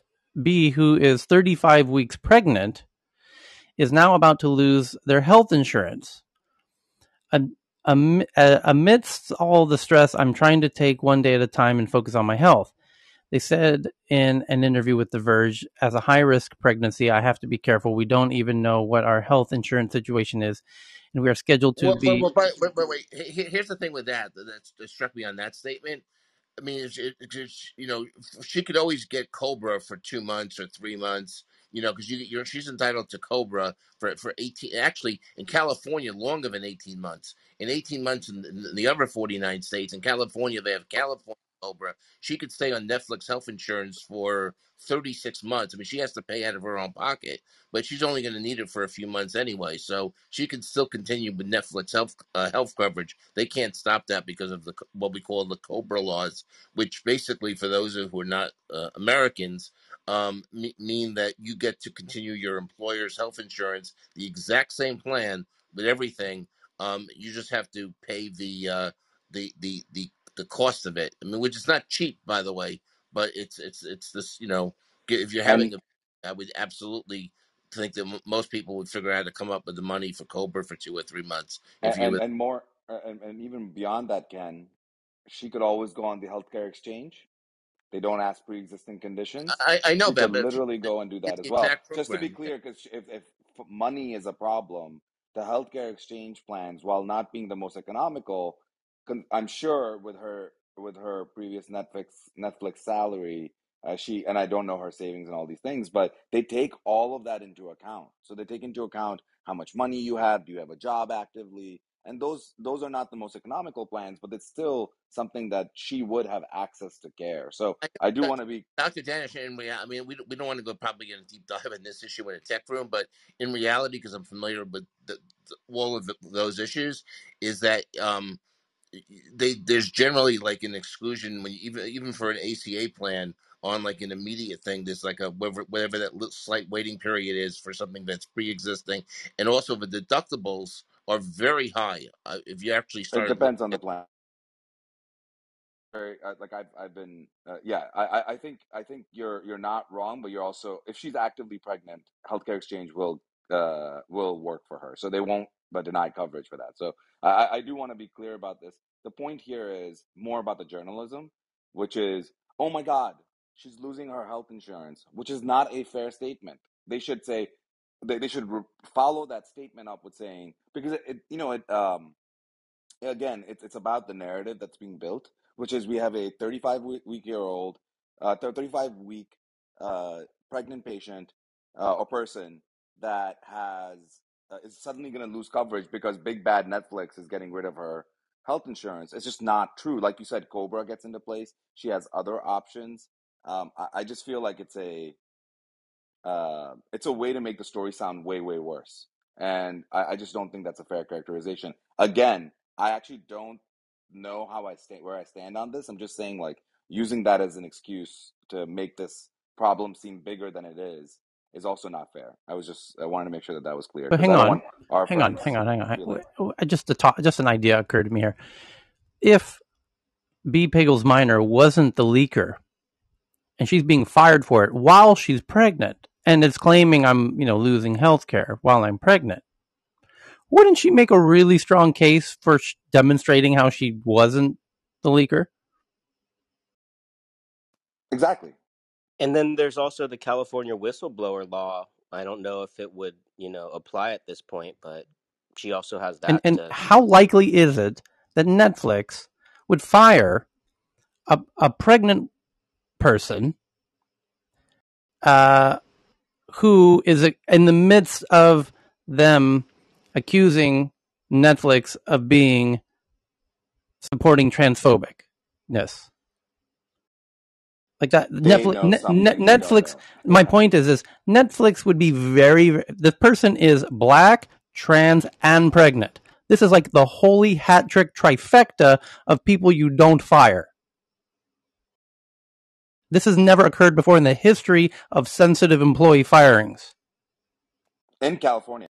In the history Yeah, of firings on planet fucking Earth, there's never been a black, trans, pregnant person that I mean, I don't know in that pyramid of you know sensitive people to fire as a tech company. Tech companies are particularly careful about firing uh, minorities around there's issues that at black elevator black elevator operator uh, got uh, got particularly 130 around pregnant people, particularly around trans people. Now you've got all three in one.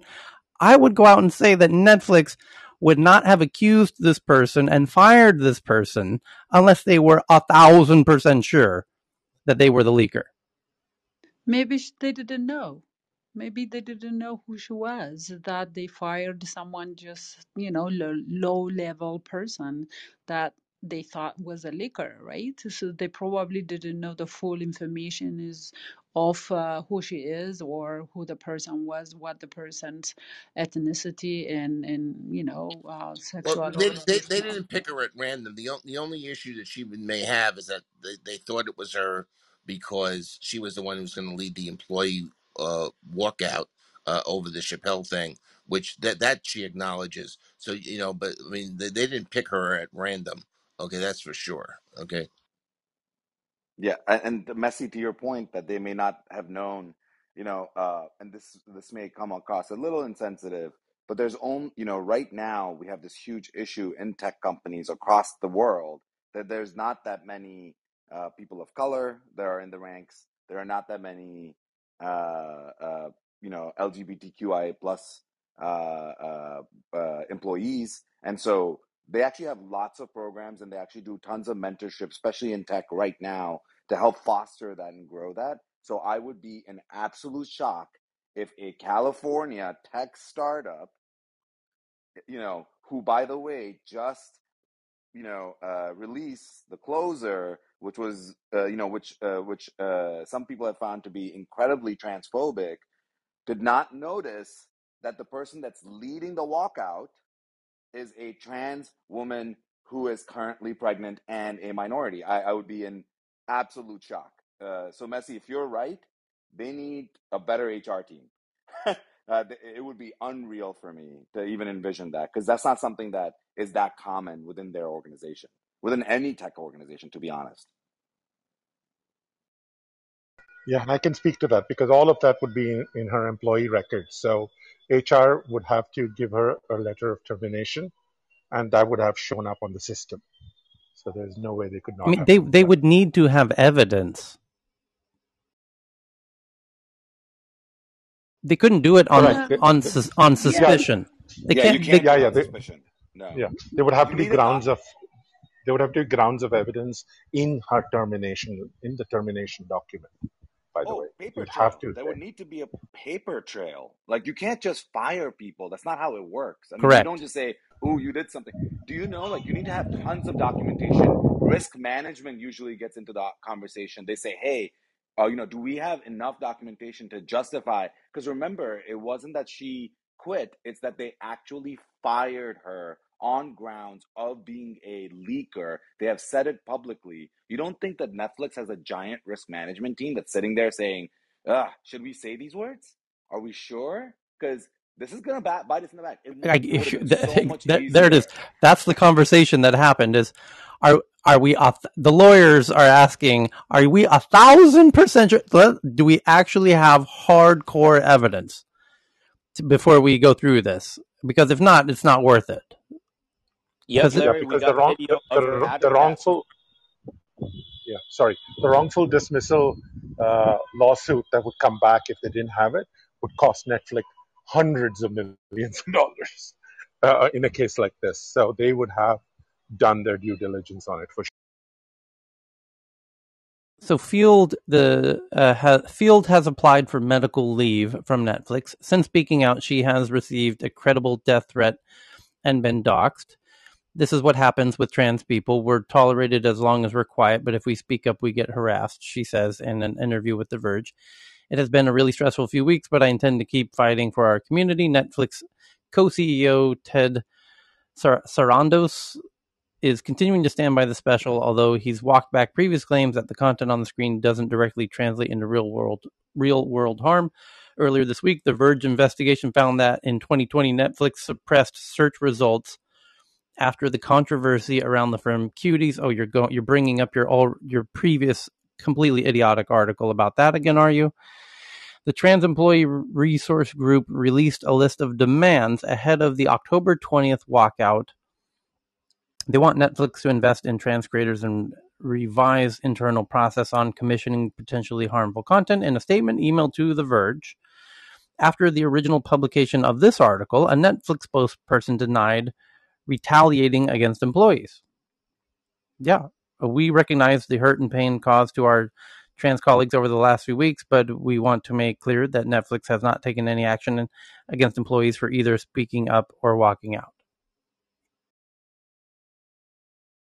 And it, it doesn't appear to me that they have. It appears they fired somebody for leaking information that would have happened to anybody uh, I will that. say that with with Terra Field, that suspension seems like an overreaction. Uh, just want to speak. This isn't my personal. I, I have no idea all this. Again, I expect because if if by the way, just to be clear, if those kinds of conversations are happening at my tiny little company, She like she wasn't. She I, hang on. I, I, you're, I don't think she was. She says she's applied for medical leave from Netflix, meaning she's back at Netflix. Well, she was suspended initially, and then when they took that, they reinstated her. So the point is that that seems like that may have been an overreaction to something that she attended a meeting she wasn't supposed to. They could have had a conversation. There was not this long paper trail. She put Right. out a tweet Great point. was, uh, uh, you know, talking about Yeah. it. And so I feel like that. So that we know what happened was somebody got upset. Risk management again. Correct. These are lawyers and Correct. and people that understand press and PR. Yep. They came in. They were like, hold on, hold on, hold on, hold on. Right. Let's make sure we don't do this. Correct. Now, what happened though, just to be clear, Netflix will pay for Terra Fields' situation because I 100% believe that she probably has been attacked uh, on social media. I believe she has been attacked otherwise, and I feel sorry for what she's going through. And I actually do not suspect that this is all made up. I actually do believe she's going through hell right now because for no reason she was brought into the middle of all of this, and it's a very different. And I, I feel like what's what's really interesting is uh, if if again I can't speak for her. I understand uh, what what she's doing now, but you know by combining it with uh, with the other complaint, I think it's kind of uh, making it murky. I feel like she has a much better case to go after Netflix and say, "What the hell, guys? why, why, why am I getting completely annihilated here for going to a meeting I wasn't supposed to? Correct. Yeah. Well, you, we, right. And that's where the lawyers step in and say, "Hey, oh, hang on, hang on, hang on, hang on. Let's look at the books. Let's make sure. Let's do a real proper." And they, which they were already meeting about uh, the other person, anyways. And and in the other case, it was clear, cut and dry, clear, you know, a clear decision. And in this case, it's you know, uh, well, you know what, maybe not, but that maybe we should be, you know, err on the side of caution here. And so the person came back, and now she is filed for medical leave. That's why I interrupted you, is because I think I see what you're saying. Though, is the initial reaction might have been a little bit of a overreaction, and which the, I think the the legal team stepped in to say exactly that. And that's the point: is if the legal team is stepping in to be the umpire and call the balls and strikes, uh, as they've done here with uh, Terra Field, and said that you know you shouldn't have suspended them; they should be brought back in. They were brought back in. Great, they're doing what they're supposed to be doing, uh, calling balls and strikes. And on the other case of uh, B. Pagels Minor, they the legal team didn't uh, feel it was necessary to err on the side of caution because they almost certainly have the facts. Like the legal, I can understand how the non-legal team might do something like that. That you know, but that's just not going to pass the legal team unless you have the until you unless you have actual proof. Unless they have, if they, if they do not have concrete, actual court proof, the legal team in no way would let them do that. And uh, by the way, it's not just Lucas at Bloomberg or whatever his last name is, you know, um, saying like hint, hint, like wink, wink. They must have something that is beyond reasonable doubt that she did this. I mean, again, just to be clear, uh, yeah, because you, you can't do it on suspicion. Yeah, exactly. You you have to have like a crazy paper trail to be able to get rid of any employee at a tech company. It's just the way it is. You get you put yourself like why would people don't realize this, but you know, um, if Netflix ever wants to take on debt or if they ever want to do anything, the first question they're going to say is, "Hey, do you have any personnel legal cases currently underway?" And a lot of that is seen as a risk on the organization. And of course, they're public; they must have a hundred of a hundred different lawsuits going on at the same time. But personnel lawsuits, they they they go much deeper uh, because they can really quickly lead to unions. They can really quickly lead to a lot of other downstream stuff. And so, just want to, you know, I I, I know Doctor, Netflix is worth like a tr- uh, uh, almost a trillion dollars or something in the market. Eight hundred, it's hundreds of billions. They don't, they they don't, they have no problem getting financing, no matter what lawsuits they have. I mean, it just doesn't matter. I mean, so tomorrow, Ken. So tomorrow, if the Netflix employees come back and they say we want to unionize, can you and I now? That I'll let you know how that looks because I can tell you that's going to hurt. I, I know that it'll hurt the stock price, but they will still exactly. always be able to get debt financing during a, when you're in that situation. I was giving that as an example. I was just saying, like, let's say they ever wanted to go private, uh, if they ever wanted to do anything else, sure they could do it, but it would affect their market cap. And I don't know about you, but there's very few companies that want their market cap to go down significantly. I know. I'm not saying it, it helped hurt their market market cap a little, but look, look at Amazon, and they've got a lot of um, union unionization issues. I mean, you know, it's hard to like figure out where it's hurt their market cap. I mean, because the, these are things that Wall Street more or less, you know, takes it takes in in, in strides to, to a large extent until it becomes a, a, a, much deeper issue because you would have already seen it with Amazon and you have. Did you see? Uh, so I'm, I'm going to push back again because did you see what happened to their market cap when the unions uh, struck it? When the unionization vote was struck down? Did you walk? You can. I'm happy to send you in the back. No, no, I, I it, it's it's it's a little it's, it's it's still but it's still a huge market cap. So it's it's it's a it's it's when you when it's that big, it it's it, it just impacts it it's somewhat maybe, but it's it's so, it's, so it's, Ken, it's, it's, not like being a startup. So, sorry, Ken Danish. That, that company, Danish. One second, Vinay. I just wanted to make this last point, and then you can take over, Vinay. But I was going to say that when you are the people that are in leadership, no market cap is big enough. So I will push back with that. But go ahead, Vinay. Sorry. Yeah, I don't think it's a market cap issue as well. Uh, it's not just a market cap because if they keep having these lawsuits, going to struggle hire talent. Um, people are not going to want to join companies where you're seeing lawsuits after lawsuits happening, right? Have that challenge. They're struggling in certain parts of their business to lateral hires. That's why they're going in, bringing in a lot more junior people and growth in the company. But just keep in mind, in the war for talent, this doesn't look good if they've got all of these lawsuits happening. That's a very fair point. Yeah, the talent wars right now are so real. Netflix is paying you know one third to one half of people's salaries just to get them in through the door. So uh, it's uh, you're absolutely right. That will make it more challenging, and that's a fair point. Absolutely. Okay, next up from Foreign Affairs. Uh, the, the headline says how the re- how the rhetoric surrounding techno globalism has shifted from countries advocating for a free open internet to imposing limits to protect national interests, aka sovereign cloud. Well, I added that last part about sovereign cloud, but that's clearly what they're implying here. It says they only give the first two paragraphs in their paywall here. It says two key words were missing from the statements that followed the inaugural in person summit in September of the Quadrilateral Security Dialogue, also known as the Quad, which features Australia, India, Japan, and the US. The first absent word was predictable China. Although the country's growing strength is the clear geopolitical impetus for the Indo Pacific grouping, officials are at pains to portray their efforts as positive and not about containing a rival. The other omitted word, however, was both less obvious and more important. The four governments released a joint a set of joint principles on technology emphasizing shared values. And a couple of other more important quotes here is where it says the democratic countries where techno globalists were once unrestrained in their advocacy of open internet now have become preoccupied with technology's risks and efforts to piece together an international democratic rights respecting coalition on technology governance will fail if they do not acknowledge that such a project is inherently a global one. Mm, no, not really. We could kick Russia out in a heartbeat, and that would probably be a great thing.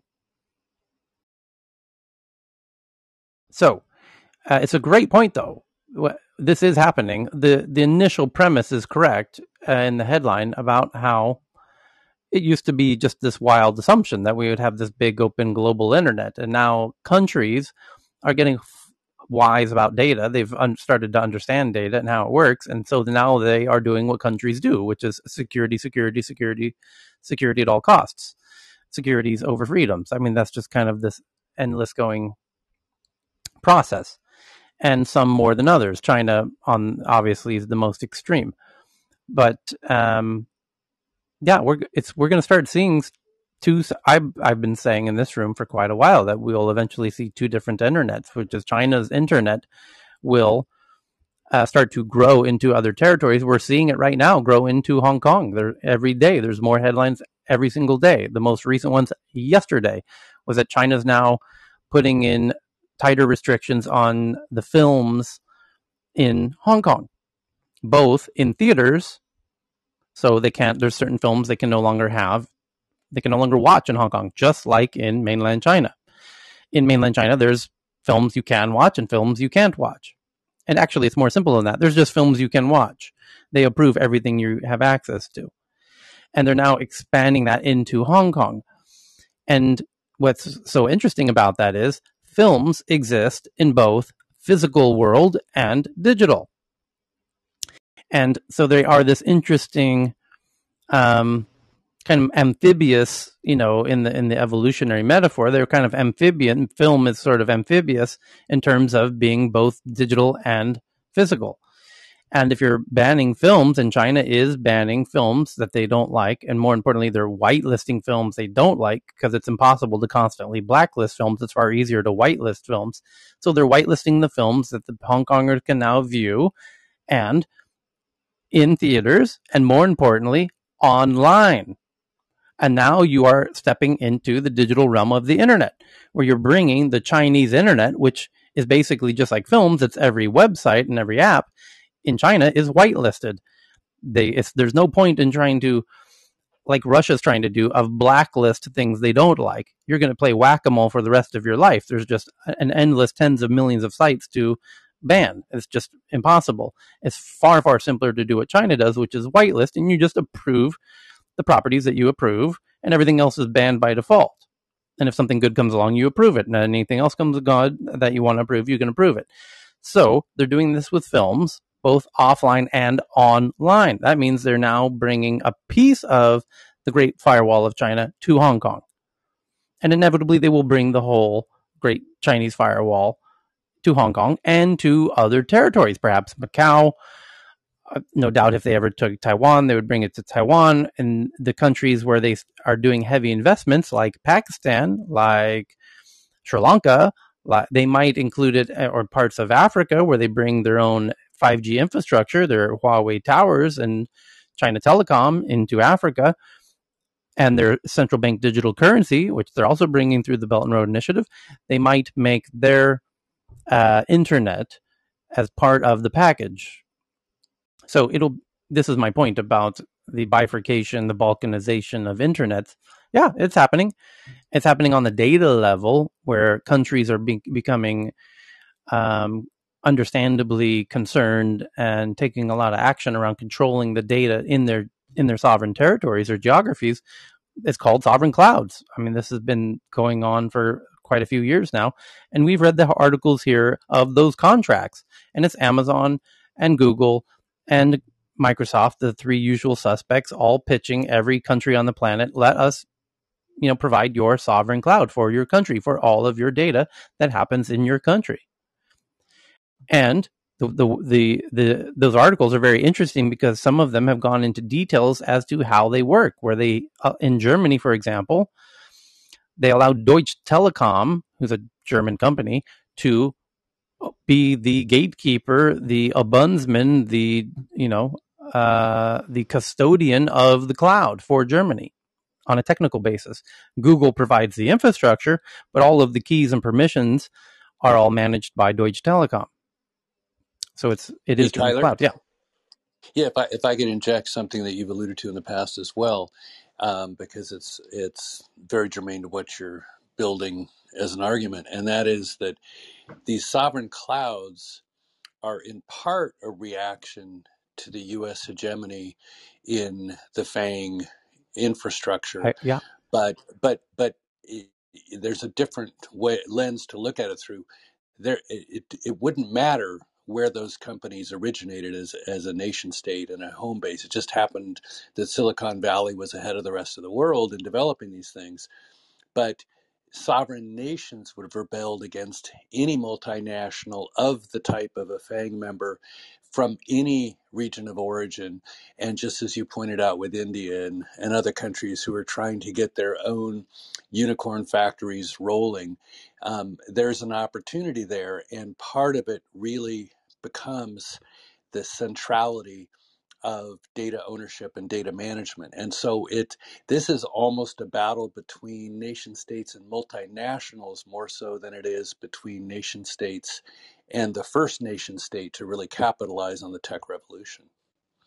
Uh, Tyler, real quick, and, and to John's point, um, Faraz used to talk about this a lot when he was in here, but the Cloud Act uh, that that allowed, you know, basically any any U.S. based companies that had servers anywhere, uh, the U.S. had the ability to access those servers. I believe.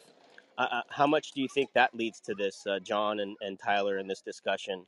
Um, the fact that the U.S. seemed to have uh, sovereignty over the infrastructure of the FANG network. Sorry about the kids screaming. Um, and, and allowing you know the U.S. Authorities and wherever these servers were at. Do you think that leads to a lot of these issues as well?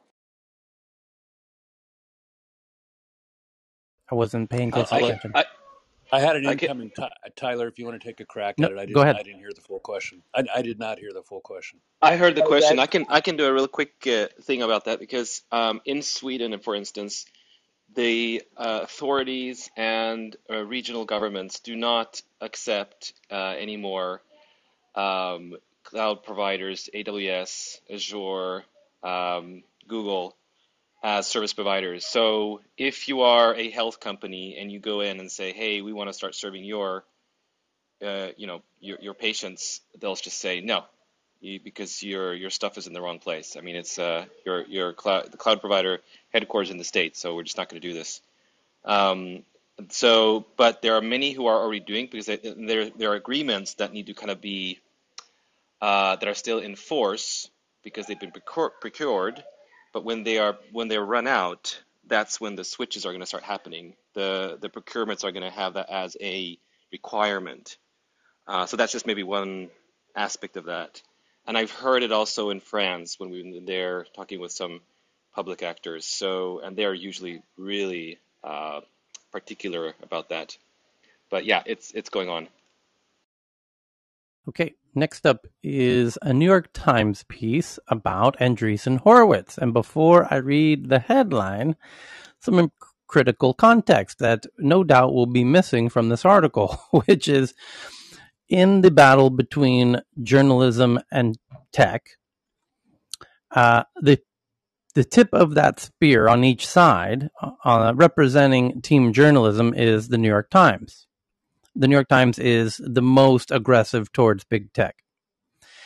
On big tech side, um, the outfit that ha- that is most kind of representative of big tech in how it fights journalism is Andreessen Horowitz, who f- is the main investor of Substack, which is where the they are enticing journalists to leave big the the big journalistic uh, outlets like the New York Times, very notably, and where in fact, um, what's her name, uh, Reese, uh, not what's her name, not Gabby Oh, Reese. About, I, I know you're talking about. Yes, um, uh, uh, um, Bari or Bari Bari from Bari uh, Weiss. Thank you. Yes, Bari Weiss. Bari Bari Weiss. Bari Weiss. Weiss. Bari Weiss did leave the New York Times and now is on Substack as an example. And Substack, the main investor is Andreessen Horowitz, and that journalists at see Substack And for those who don't know, Andreessen Horowitz is, I think, the main funder of Clubhouse, right? Correct. And they're the main funder of crypto. Of uh, in terms of VCs, they are by far one of the most active VCs in the crypto space, and they clearly uh, have no love for uh, the New York Times specifically, and kind of this anti-tech journalism. They've been the most outspoken, let's say, uh, against it. And so, when we read the headline that I'm about to read by the New York Times about Andreessen Horowitz, you can bet everything in your crypto bank account that this is going to be not a, a very friendly um, down the middle piece. Um, this is their main, what they see as one of their main enemies. So, with that having been said, here we go. It says uh, big hires, big money, and a DC blitz. The bold plan to dom- dominate crypto. The Silicon Valley firm Andreessen Horowitz, whose founders played big roles in the development of the internet, aims to own a huge part of digital currency world and set the rules for it too. There was a lunch at the French bistro near Congress with Senator Kirsten Gillibrand of New York and a meeting with some of President Biden's top executive aides. Then came a private dinner with a major financial regulator. The topic was always the same how to win the future in the global race for cryptocurrency dominance, at least from the perspective of Andreessen Horowitz, the Silicon Valley venture capital firm that dispatched a team of Washington insiders to make its case during a recent five day lobbying blitz. At a moment when technology companies have a bad odor in Washington, and as the fast evolving crypto industry is drawing increasing scrutiny from lawmakers and regulators, Andreessen Horowitz is pursuing a particularly audacious plan to both own big chunks of the emerging world of digital currencies and have a hand in writing the rules for how it will operate. To push its agenda, the firm has hired an array of experienced government hands. They include Tomicah Tillemann, a former aide to Mr. Biden when he was a senator, Katie Haun, a one time Justice Department cryptocurrency prosecutor, and Brian Quintenz, who joined the effort just days after leaving the Commodity Futures Trading Commission, a crypto regulator. Already Andreessen Horowitz, also known by the nickname A16Z, has funded at least 50 crypto startups, with several new deals announced weekly, making it the largest crypto investor globally. The summer, this summer, it set up a new $2.2 billion investment fund to profit off the rapid growth of cryptocurrency and the technological and financial architecture behind it. It also has a major investor. It also is a major investor in Coinbase, one of the largest cryptocurrency exchanges, along with a number of newer startups. The firm has brought on so many people with industry expertise that the hiring spree has become a running joke on Twitter. The vision that Andreessen Horowitz founders, Marc Andreessen and Ben Horowitz, are pursuing is to be at the center of the booming new ecosystem of digital technology that will disrupt industries as varied as art, banking, finance, gaming, e commerce, music, social media, and telecommunications.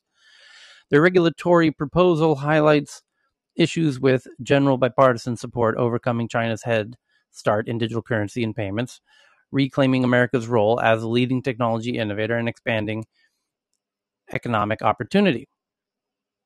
Here's a quote To the extent policymakers can get access to good information, that is going to help them solve their problems and also enable the next generation of the internet to flourish in a way that that's going to be good for us, Mr. Tillemann said. That's mutually beneficial.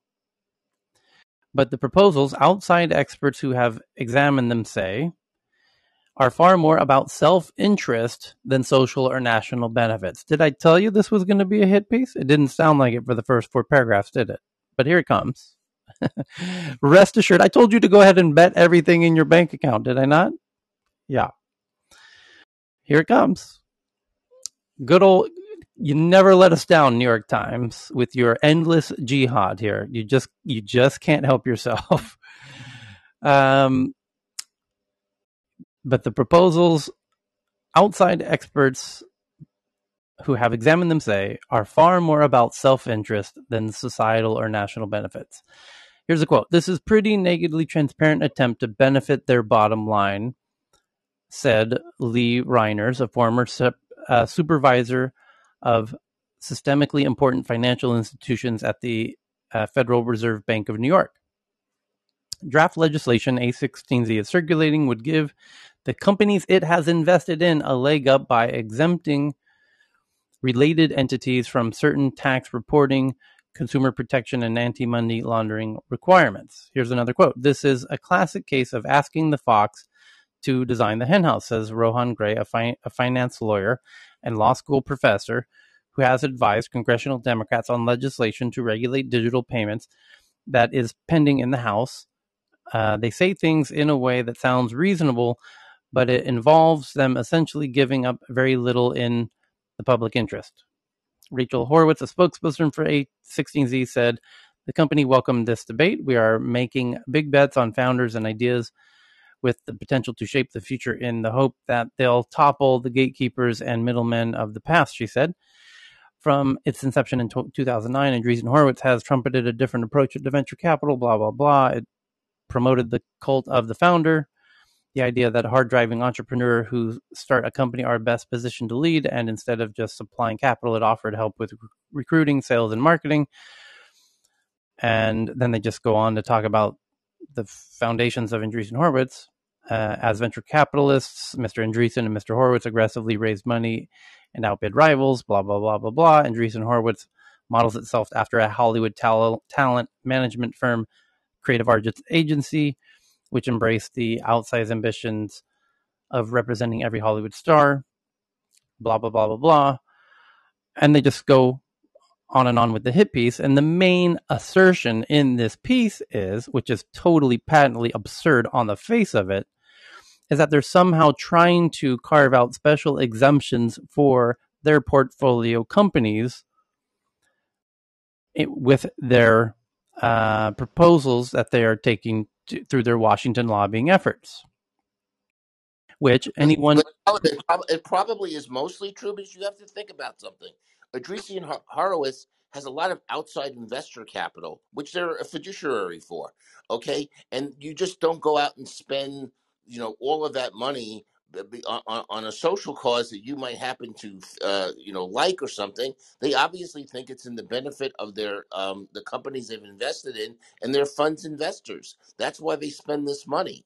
I mean, Yeah. not that there's anything wrong with that, So let's be but you logical know, and rational about this for a second, Ken. They they already invest in 50 crypto companies which cover every aspect of the crypto space. it's okay. Right. Yeah. Uh, So it's it's going to be there each of those companies have dozens of very direct competitors. It's going to be oh, nigh nigh impossible. the only the only sentence I got wrong in the whole thing is that you can't really write a piece of legislation that just benefits their companies Correct. versus all the other ones. So you Precisely you the point. correct in that one sentence. Yes. But generally, they're not doing this out, of some sort of um, you Correct. know social endeavor. They're doing it because it's Ob- oh, oh that's obvious. Uh, capitalists are going to capitalize, but to make the the point of this article is is not that. the The point of the article is that they're trying to carve out special exemptions for their companies.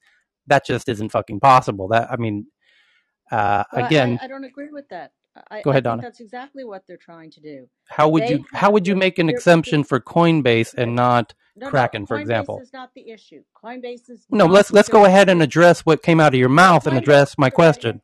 Coinbase is already a public company. Where they're focusing is where the regulation is coming down, which is on DeFi. Right. They are the largest. Well, now you just contradicted yourself. No, no, no. They, they, they, the regulation is going to come down on DeFi. They want to mitigate that, and they want to have things like Hester Peirce's. You can hang around for three years, and then we'll see if you're sufficiently decentralized. Um, 16Z understands their fundamental problem, which is why they gave hundreds of millions of voting rights, governance voting rights, to universities with while keeping the tokens themselves they know that those voting rights, if they were to have them and to also then vote for a distribution, they're right in securities land. And all that stuff needs to be listed on Securities Exchange. They have, they are the key drivers of DeFi, and that is where they want Great. to That's not what we're talking about. regulation. Yeah, that's Okay. that's a lovely conversation that we're not having. The conversation we're having over here in Tech News around the world at the moment is how on earth could you try and get policies that benefit, for example, to be very specific, Coinbase, but not of their nearest competitor, for example, Kraken. Yeah, well, I mean, Coinbase is a public company. Kraken is about to be a public company. If they wanted to, what they would try and do is get all of the tokens that are DeFi tokens to get soft touch and be able to be continue to be trading on Coinbase without having to be listed uh, on a securities exchange and get rid of all of the things like uh, transfer agents and everything else like that. Now, that's not to say it won't benefit Kraken, but it clearly would benefit Coinbase first because Coinbase is in is a public company. It's already listed in New York, and New, and Kraken, New York people cannot trade on Kraken. Right. So I do think there are there are significant things that they can do. Coinbase is but one example of what they want to do. Also, being able to have Coinbase lend. Coinbase lend policy, as we know, was declared to be a securities by the securities uh, uh, um, Yes. SEC and didn't let them go through on that. Right. So where did that where did that want to compete with? That wants to compete with all different other kinds of institutions like Gemini. Gemini has a program but it did it differently. It got all kinds of state approvals where where Coinbase did not. So I it's, I just see Coinbase as one little teeny tiny thing of which they've already sold a portion of their stock, whereas the real key returns to new funds are coming from DeFi, which you think is not the, the point of the conversation here. So the issue is if they were to make uh, proposals that benefit specific companies and not uh, how, how to phrase this, it would pre- prevent them from doing further investments in space. So if you start to create or try to propose legislation that benefits the the few companies that you have in this space, you're no longer able to invest in the space.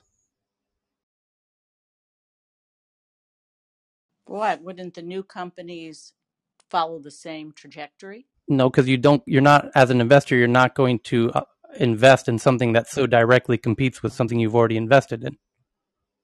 Oh, well, that's not true with 16Z. They invest in so many projects that are com- that are that compete with one another on the assumption that some of them, not all of them, will be the winners. I mean, they have, and that's the case of most of the crypto companies. So, so many people are investing in a half a dozen, a dozen kinds of gaming type companies, some with NFTs, some without NFTs, in all different ways. Most of them have invested in almost every single platform for NFTs. Why? if you happen to have one or two of them that see you're good so they don't really care they they they just want to get in But Donna, isn't that a good thing?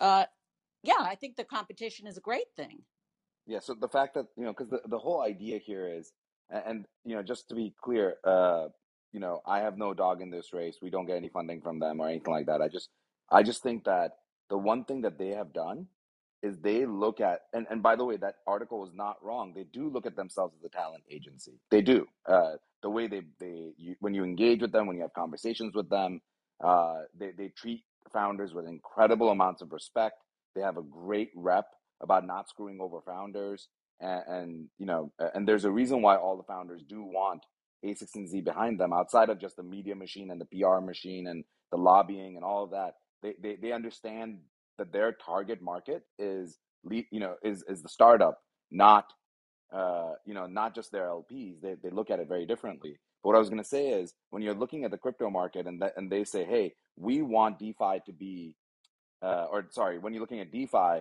they say that look, we're not gonna say you're a winner, you're a loser. We're going to make everybody rise together because we believe this needs to exist in the world. And they've take uh, or forget about that whether they believe it needs to exist. They believe it will exist, and so they just you know, like Ken said, they have a fiduciary responsibility to support that. But to, to try to make the claims that they are trying to pick winners and losers is literally not looking at their just like just like a talent agency has multiple actors that could win uh you know best actor they believe that multiple people can win in a in an industry and it's not always a winner take all. So i just don't think that that's a fair characterization of a16z that's just not the way that they they go even if you've ever interacted with them i think it's easy to speak about them without actually interacting with them. When you interact with them they their approach like in the last two weeks they've supported four different companies that are in for example the primary care space and it's because they believe primary care is important and they see that it's the obvious next step. And so you know i, I just think that uh, we have to be a little bit careful depersonalizing them. This is a group of people that are founders themselves and the reason why they exist is not just from this sort of uh, a weird like hey we're gonna go out there and and form a world we care about they just want to make money Yeah, and the Eh, and the one thing I would say about making money is that the ability to make money in the DeFi or in the let's just say the crypto space with these new tokens, they've never seen something that makes money as quickly as they've been able to because they're getting they're getting their ten fifty x in less than 2 years. Whereas normally, you know, to get that kinds of return, the, the timeline is much more. And that's where some of the rub comes in their view, their regulatory view, which is they want the they want the incubation period or whatever would be to determine whether or not something is sufficiently decentralized or or a security or anything else to be to be you know as flexible as possible to be able to get these tokens off their books as soon as possible because then then then then they book the return which is why not only them most of the crypto crypto funds are able to raise so much money so quickly because where would you be able to say that you're getting 30x in a year and actually getting it So uh, uh, on that note, one thing that they're going to do, likely, I I do not have any knowledge of this, but just seeing what Sequoia did last week, Tyler, we're gonna see these evergreen funds really pick up. we you're gonna see this happen. It's a natural thing. And so some of the things, Donna, that you're saying that could be perceived as negatives will essentially become a wash because they'll follow that and they don't need to make an immediate return for their LPs in that way. Um, and I think that's gonna allow this to this ecosystem to build further. Sorry, Tyler, go ahead. No, no, I think Donna was exactly right on her last point, uh, and I think that's the crux of it. I think that's the the the meat, the the, the heart of what they if they have a list a, to, a wish list in Washington, it must certainly be that, which are these much more um, industry wide issues that they want to address rather than issues relevant to particular one of their 50 or uh, trying to cherry pick particular regulations for each of their 50 companies. So because uh, Can I? She's I ex- she's exactly right about uh, the bigger issue is uh, can they operate and uh, continue to r- rake in the incredible windfall that can happen through crypto um, because she's right. This whole, you know, the rate of growth, for lack of a better word, rate of return might be the right word. The rate of return that they're seeing is, you know, a, a VC's dream come true, and it's that must be their priority when they're having these meetings, not we have to look out for company one through 50.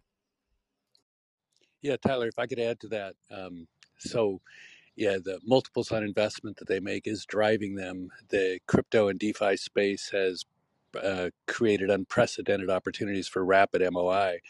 Um, the the one thing I want to say is if you look at really successful companies, uh, say, you know, a Facebook, a Google, an Apple, and you look at their trajectory. I mean, take Apple as, as an example.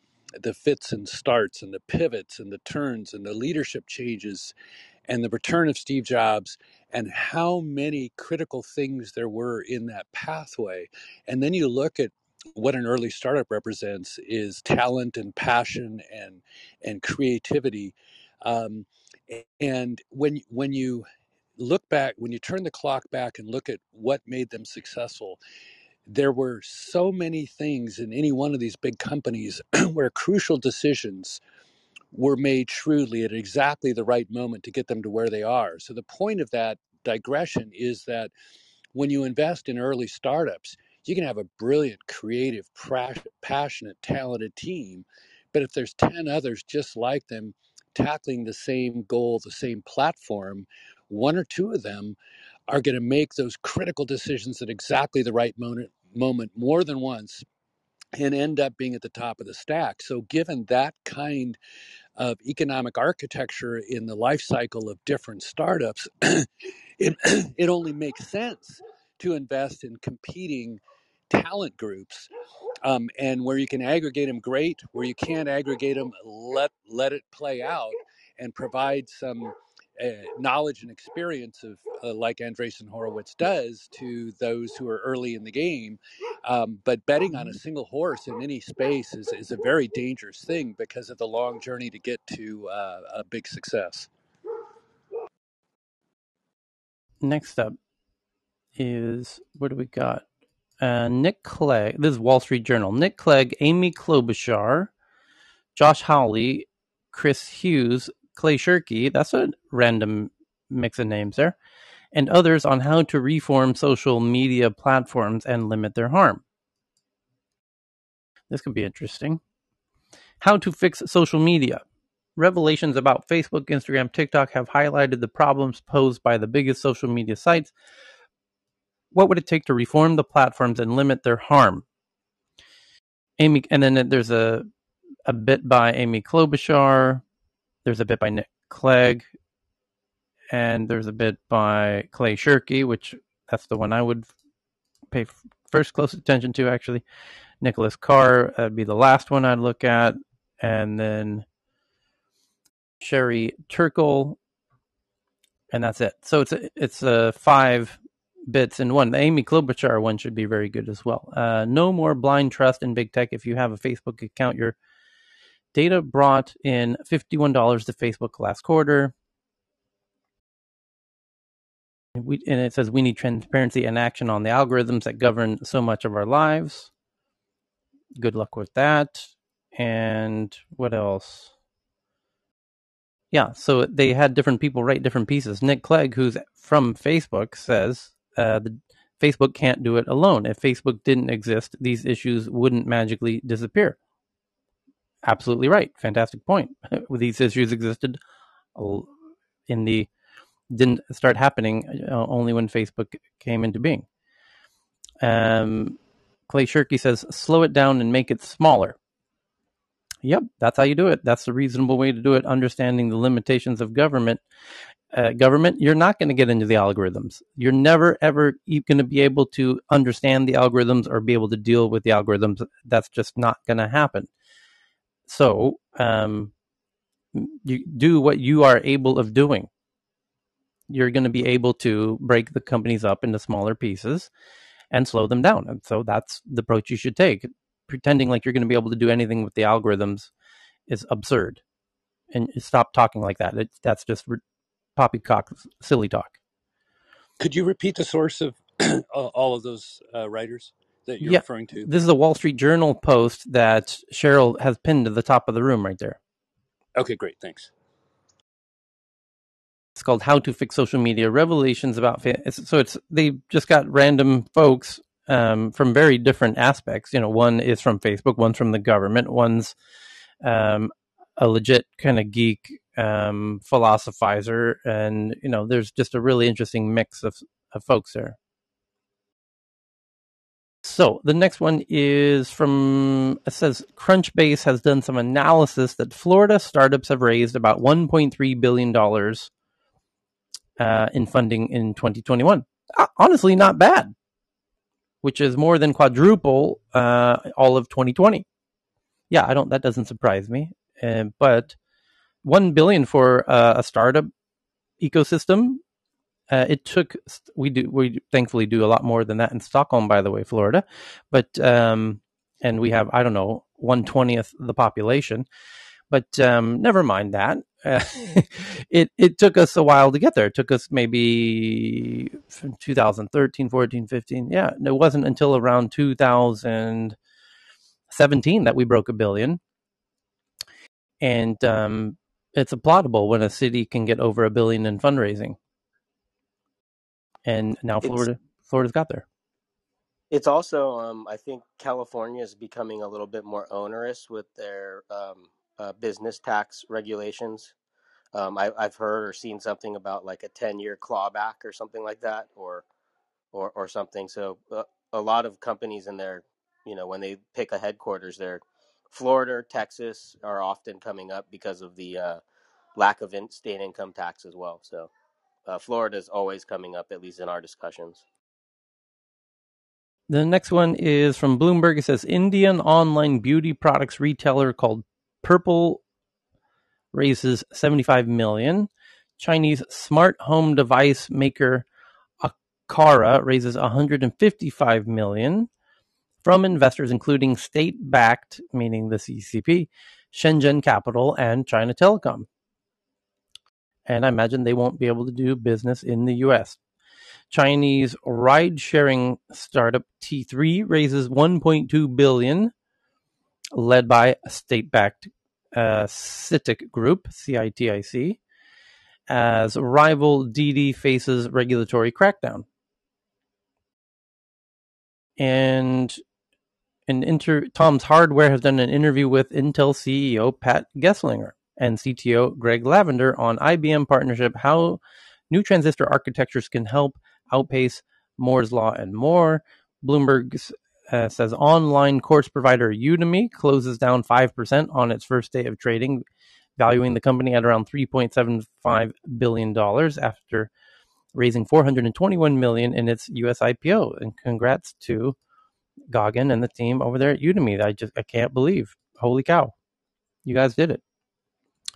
The next one is uh, a GAO sustains a Microsoft protest and asks the NSA to reevaluate the award of a secret cloud computing contract worth up to 10 billion to Amazon Web Services.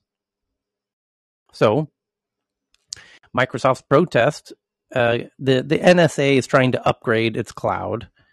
They awarded it to Amazon. There's only three players: Amazon, Microsoft, and uh, Google. Amazon won, Microsoft protested, and now the GAO is sustaining Microsoft's protest. And they're asking the NSA, could you please reevaluate the award that you gave to Amazon for this $10 billion contract? Because Microsoft, you know, they did a quick calculation and they found out it would only cost them, you know, a million dollars to challenge this $10 billion contract. So they might as, you know, when you go to Vegas and you see you have a, um, a one in a hundred chance of winning, but it, it only costs you a penny to win a hundred dollars. Yeah, that's a good bet. You might as well take it. So good luck, Microsoft, with that uh, with that bet there. The next one is that Twitter rolls out Super Follow for for select creators globally on iOS after previously limiting the feature to US and Canada users.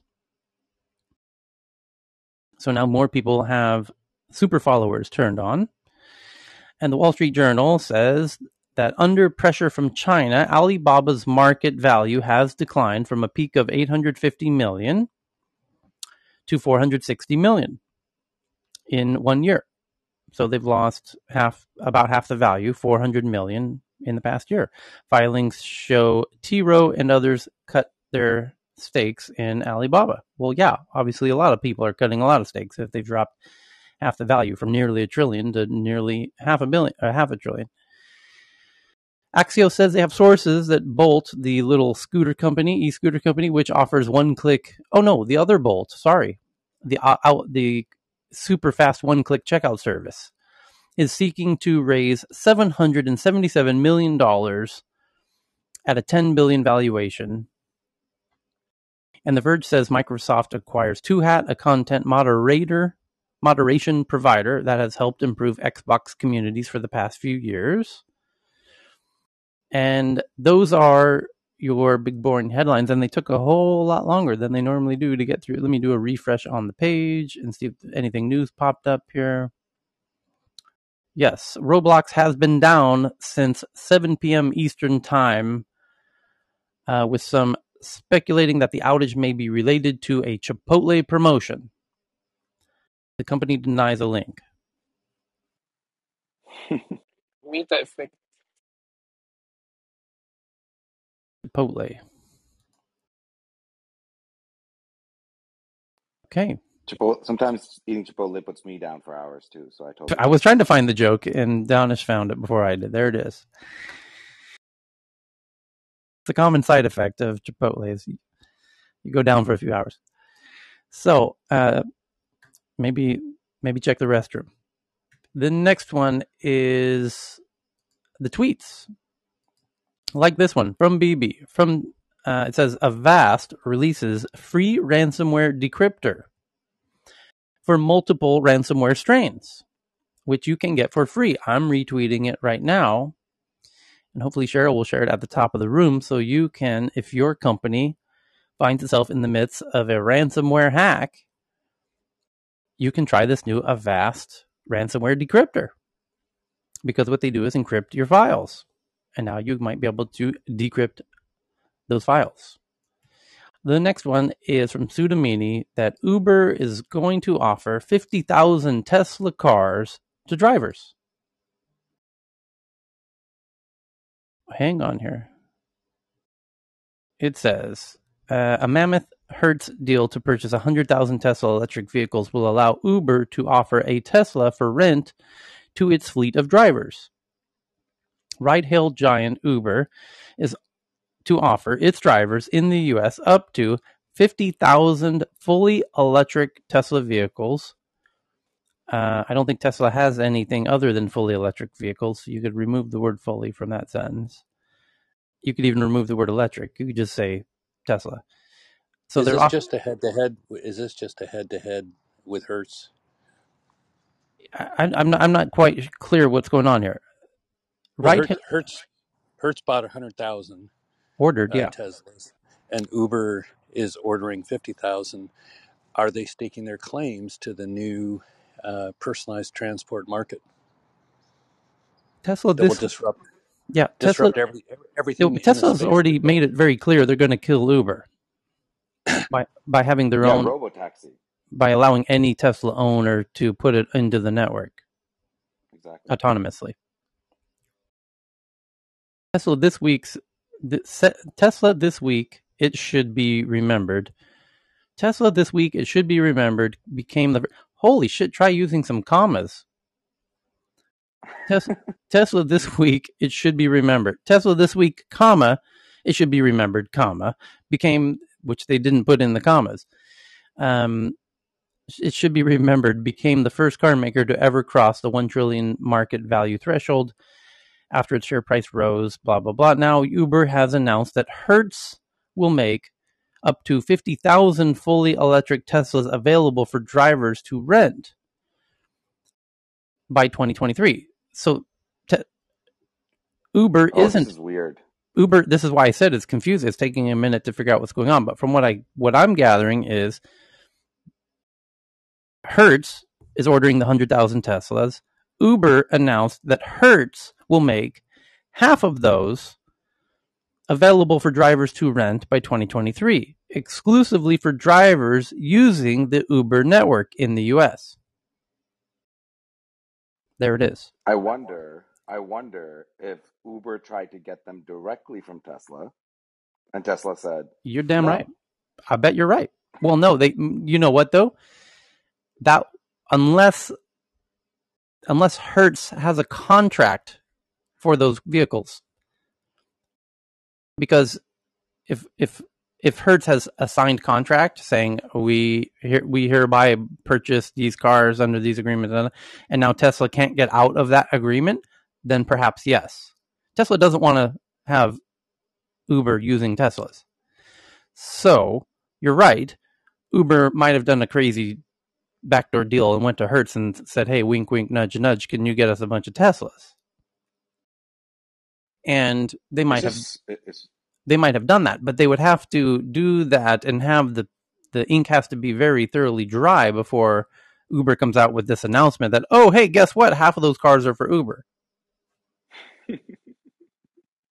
it's just like fascinating. Like just think about how you know we were talking about Hertz going bankrupt, um, and now maybe this is their new model. We'll see Hertz start. You know, we'll see the same thing with Lyft and others. Long yeah, term to short term rental. They Genius. they just all, all these rental companies are just um, asset pools of vehicles. Like how how the traditional business model of car rental was basically to buy vehicles from fleets, right, at, at, at retail or invoice, uh, work on fleet incentives to drive down pricing because that's how cars get sold is that every car company or every dealer supposedly pays the same price but volume gives you what they call uh, volume incentives or kickbacks essentially.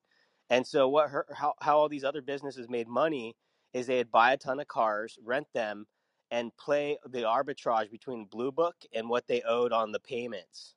And so they'd make money on it that way. But now with rent a car going to crap you know they've got to reinvent their models. And so when you go rent a car now they all share the same cars. Like meaning if you go well i was at indianapolis or atlanta last week or two weeks ago and i rented a thrifty car and when i went they're like i'm like okay i'm at thrifty. And and i rented a but I, I walked out with a budget car right? And i know they may be you know subsidiaries or whatnot but they were all just pooling all of their vehicles. So i believe what what hertz can do is they can offer these teslas into the pool and collect a higher rate because all of rent cars are on these rate codes like e car f car j car. There's probably going to be a new car code that tesla has and and hertz is going to own the vehicles that all the car rental cars then go out and market if that makes any sense. If you, if you look at if you look at how many end-to-end components there are to the rental car to, to the to the incumbent traditional rental car business you know buying the cars maintaining the fleet servicing the fleet gassing the fleet washing the cars making appointments all of the uh, elements of end-to-end service involved in the in the uh, traditional business. And then you look at what uh, the promise of tesla where they drive them the, the cars drive themselves to the user where all of the uh, bookings are online where all of the recharging is automated and you disintermediate all those people and all those components of traditional rental car agencies um, you know the, the disruption here is profound if there's one thing that sticks out just off the top of my head that won't go away it's managing liability. And so, if you look at the play in the future, it may uh, focus more around managing the liability of the fleet and the whole process. And so, is there going to be a co op where individual owners can outsource that risk to a co op based um, insurance process that, that indemnifies the individual owners of cars? Or is that going to be captured by the incumbents as they pivot, like Hertz and Uber, uh, into the completely self-driving space? So, um, I, I, I think I think the battle lines are drawn to an, to a, uh, not a, not a, exclusively, but to a great extent around management of that liability. By the way, if you want a great deal on a used car, go to Hertz Auto Sales or any of the used car, basically direct sales companies, because they just sell them way below Blue Book.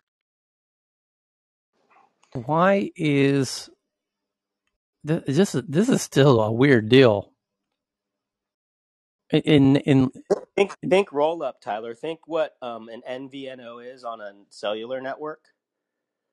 and, and I think you, it kind of makes sense. You have the infrastructure, which is the Hertz companies. They have places at every airport. They have the fueling, they have the cleaning, they have the maintenance. Um, so then it becomes a, a sales So an challenge Uber driver is going to take a customer service. take take a a bus over to the airport to rent a Tesla to drive for the day.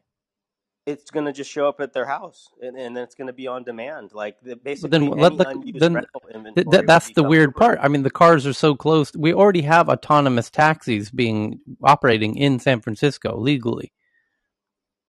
I think this is to get the data. This is to get more cars on the road in, in different metros where maybe the regulation hasn't caught up with full autonomy yet.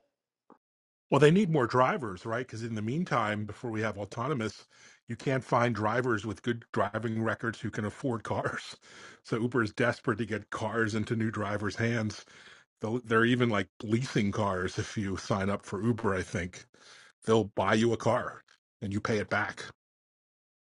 I also think this has to do with short trip trip length, and so when you're looking at Uber, um, you know they drive from you know one location in the city to another.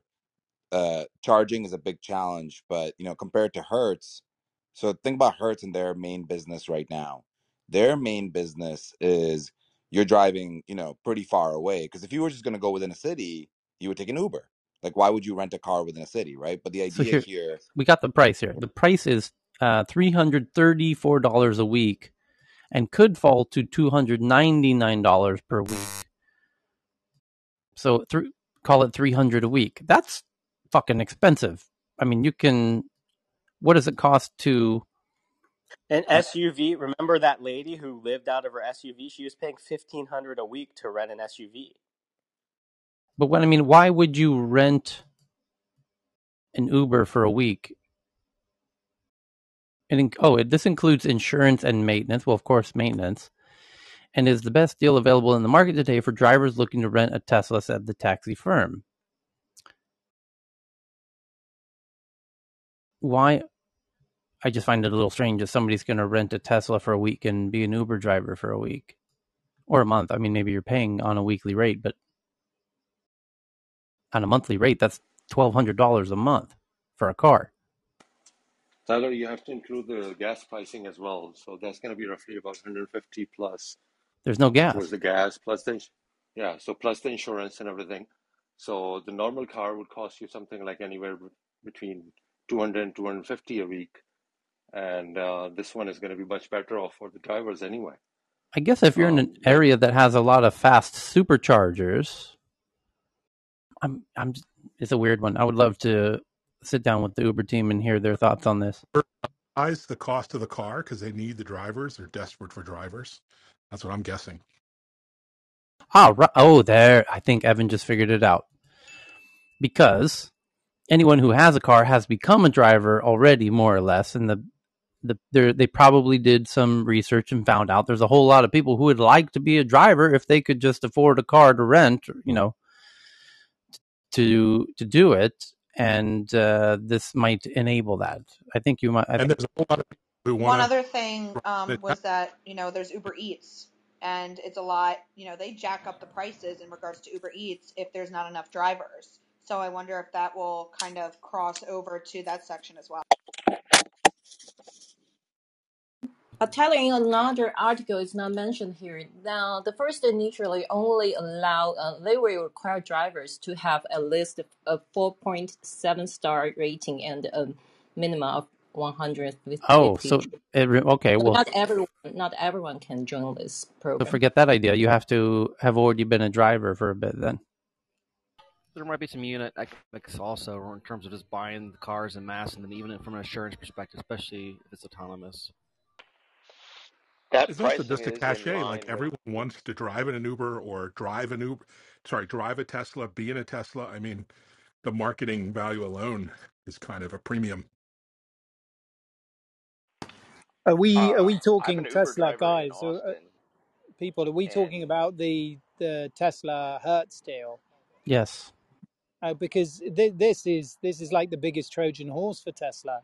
They basically have Hertz buy these cars, which is great for the the P and L, the balance sheet, and then they get all of this data from multiple drivers using these individual cars, and they learn all these different types of driving styles. So in you know it accelerates the rollout of their you know their robo taxi and their autonomous cars. I mean, in the long term for for Hertz, this you know it looks like a great deal and great PR for them in the short term. In the long term, this is the death now.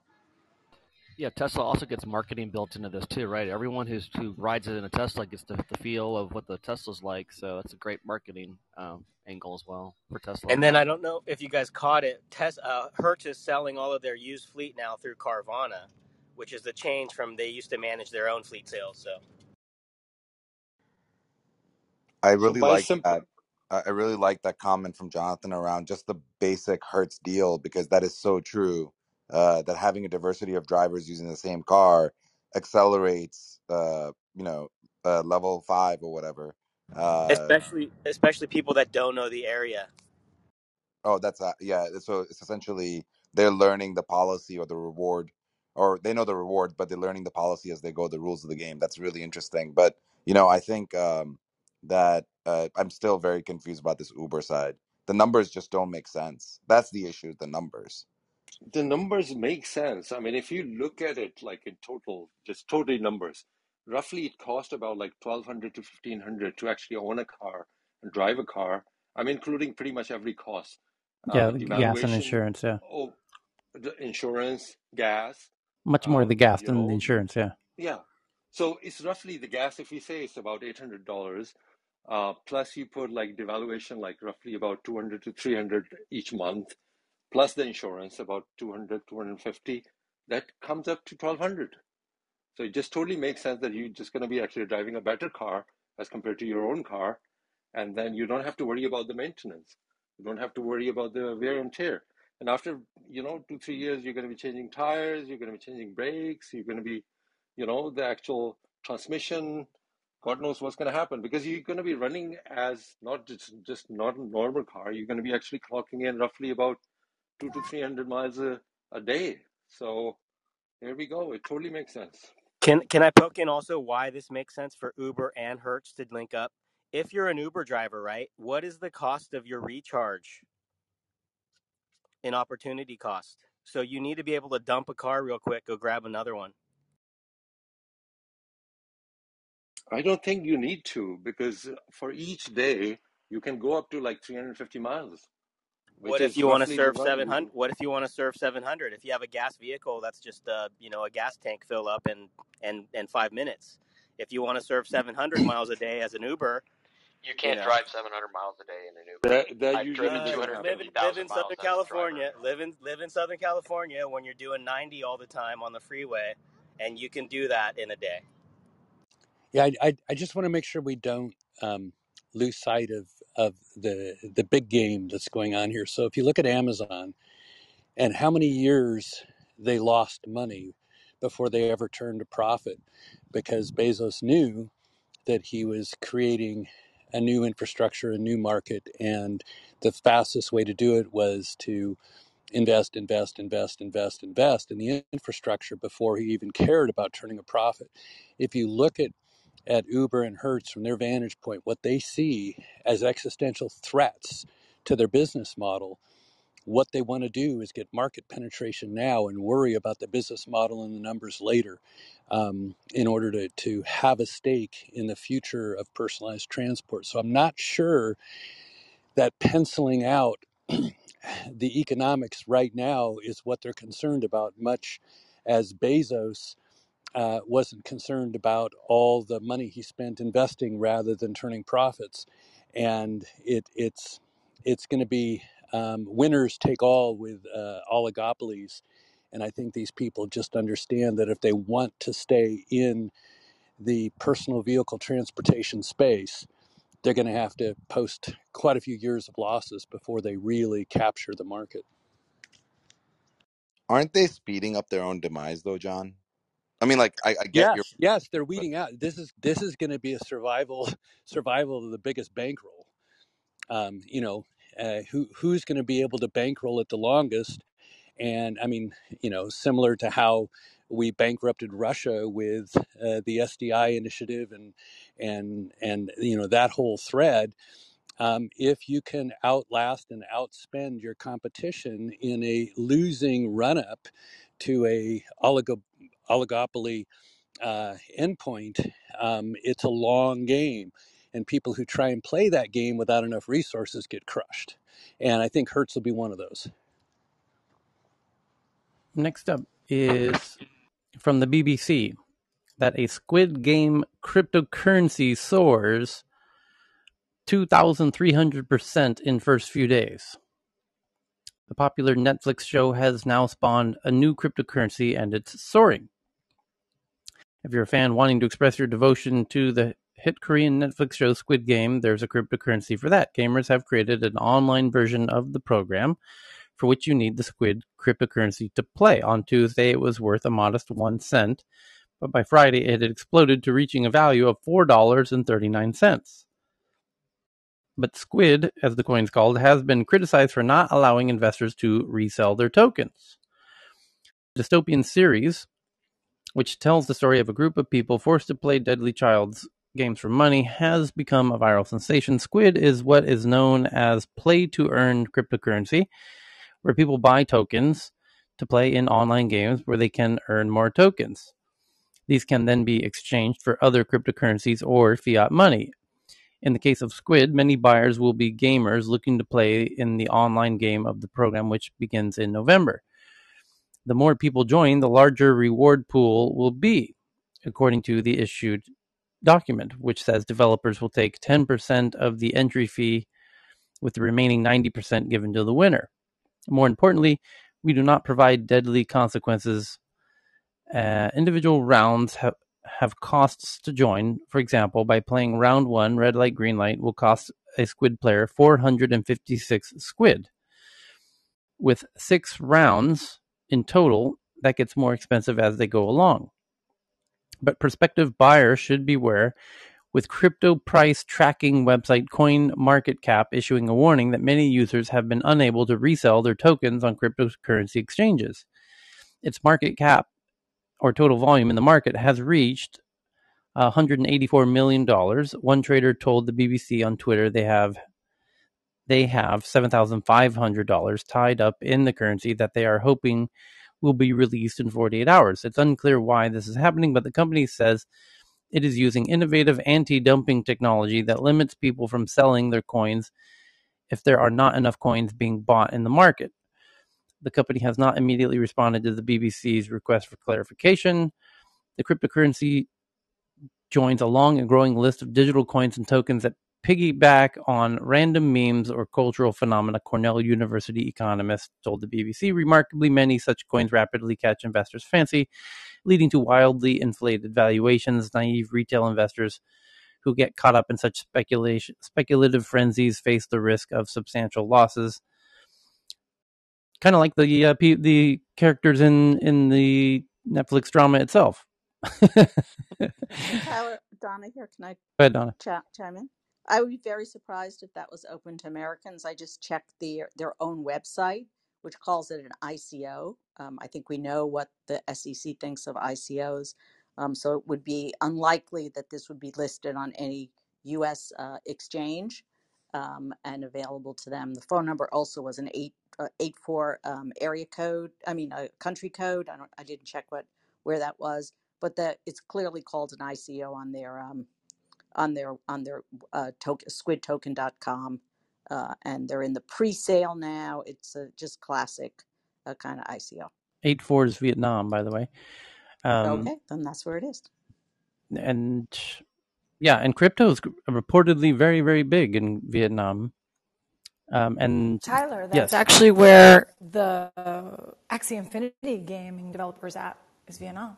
ah, Yeah, so I mean, if this is sort of creating sort of also in some ways gaming, yeah, the whole phenomenon of Axie Infinity was the CEO is like a 28 year old Vietnamese guy developer. I, I love the irony that you will likely lose by playing this, much like the main character with his Yeah, horse damn betting. it, you made me freaking binge on that. It was really cool. sort Yeah, of Siri was pretty mad. yeah. So So interesting what should I article. I in this don't want to spoil it for everyone with the last there episode, but copyright Tyler, issue that was here? crazy. Hmm? someone's DMing me that that squid is now fifteen dollars uh, USD per squid coin now, and it went up from one But like my question is like wouldn't there be like a copyright issue on this because like they're not the creators of Squid Game and does, don't they have like protections on that? Like, I, that's just my question That would that. be trademarks, and trademarks are applicable to particular categories. I highly doubt that Squid Game, whoever holds the trademark for Squid Game, which is likely Netflix or or some kind of uh, um, but they likely don't might not have the trademark on they might but they might not have a trademark on a cryptocurrency coin but although i'm wondering which trademark class that would file under itself um, Tanya, Right. but Can I make like a words that Netflix pool? aren't aren't there certain words that can't be trademarked? Like I mean, Yeah. squid and game. Aren't there certain words that can't be trademarked? yeah i imagine there is i imagine google and facebook Yeah, have because those are. I was just talking with a Dutch friend of mine, and those are common words. Aren't common words not really allowed to be trademarked? They, they mm, can be trademarked if they're used for um, certain purposes. So, uh, you know, if you have a, if the name of your company is book or Amazon is a good example. Amazon clearly has a trademark, even though it's a common word. Um, and so, uh, I, I think the the and also it's in Vietnam, so we have to be careful about how that kind of stuff goes across the globe. Well, Meta yeah, is a, because meta, market meta rec- is a co- Yeah, meta is a market common word. replication is something that we studied in the MBA, and market replication is possible. I mean, the Dutch have had, Dutch have names of different things over here, but because it's Holland, it doesn't. It's across border. It's cross international waters. So that's. It was Dr. Danish, I think, who said uh, it was Vietnam that you know you have one organization that has the name in one part of the world, and you have another situation growing in another part of the world does that's a legal thing of does that international law does copyright law exist if you start you know patent law does it exist in international waters when it goes across countries that's what i would be curious about It depends on if the countries participate in the patent cooperation treaty. Sorry. thank you trader joe chris that's that's right from a patent perspective. Sorry, I'm I'm with my IRL friends, so I only have a thank second you to talk. But we can give a. I think Jennifer and I would like to give a class on all, all the IP, so to help you guys understand Please, what please. rights you have, right? So once again, so yeah, we'll we'll put it on our radar. I don't know, Cheryl, if you want to book it under Tech News, or we can book it under another room. But I know that Jennifer and I have been talking about it for a while. Yeah, I hope I hope in that discussion, I'd love to hear that. I hope in that discussion you address mm-hmm. the issue of the pragmatic economics of is it worth going after someone uh, who is ripping you off in a different jurisdiction or not, and the, the defensibility and the the the value of the investment in in defending your IP in whatever form it exists. That would be really helpful if you could weave that in. Yeah. So, hey, John, if you could send me a back channel with some of your questions or just send it to, um, I have a, I'll put it back in my bio. I have a specific uh, Yahoo account for um, a clubhouse. So um, just send me questions and then we'll take all the questions that we have amassed because I get them all the time. Um, and this is re- a really hot topic right now. And so we'd like to help you guys out with it. Once again, not from an attorney client privilege perspective, but more of a teaching people and helping you guys uh, understand what your rights are and how to protect yourselves, etc. Yeah, I, I've actually participated in some international trademark disputes, and it gets messy and expensive fast. It's ugly, messy, expensive, and all of a sudden, what you thought you had rights to have dissipated, and it's because you didn't protect yourself. So, yeah, um, we definitely should have some kind of uh, um, conversation about this. But once again, not from an attorney client perspective, but more from an educational perspective. Next up is Amazon's labor shortage hinders one day delivery ambitions in India. Amazon said it anticipates $4 billion in additional labor and related expenses during the fourth quarter amid pandemic fueled shortages that made it harder to do one day deliveries. Next up is from CNN Singapore probes unusual surge in COVID 19 cases. No, not unusual at all when you decide to live with it. Singapore is looking into an, an unusual surge of 5,324 new infections of COVID 19. The city state's health minister said its highest since since figures since the beginning of the pandemic. You guys took a radical new approach to decide to live with it and uh, let your guard down. That's what happens with Delta. I, think that article is on CNN. Yes, it is. So I it's a said. bit delayed. Yeah, it was a few days ago.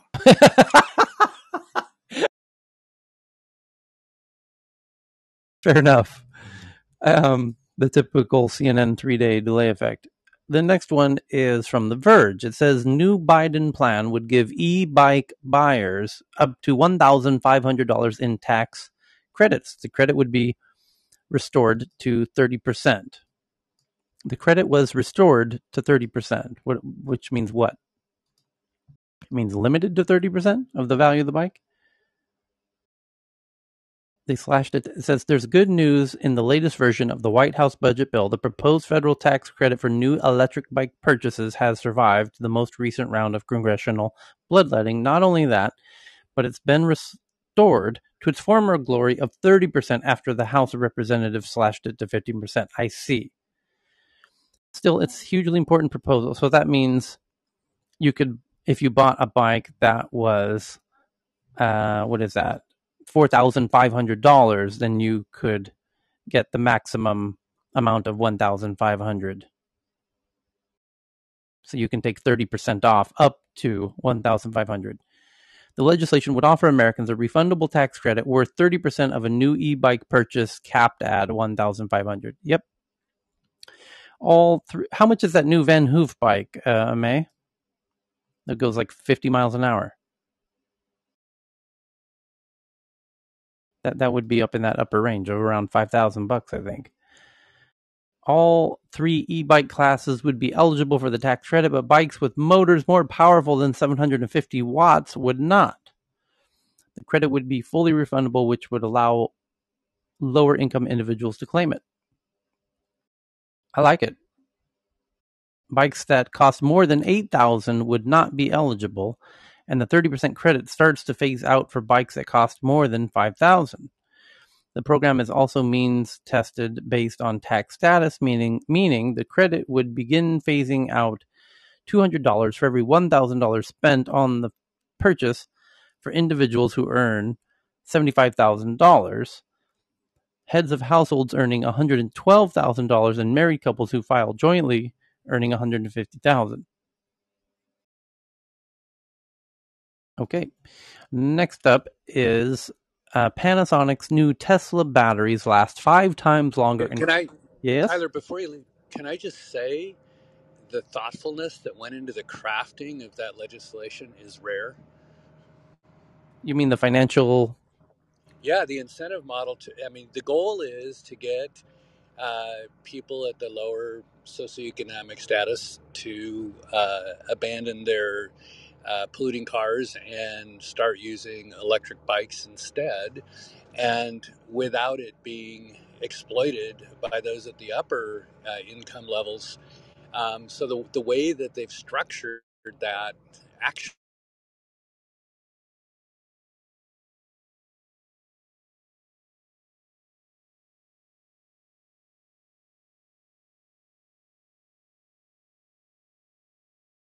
You you cut out, John.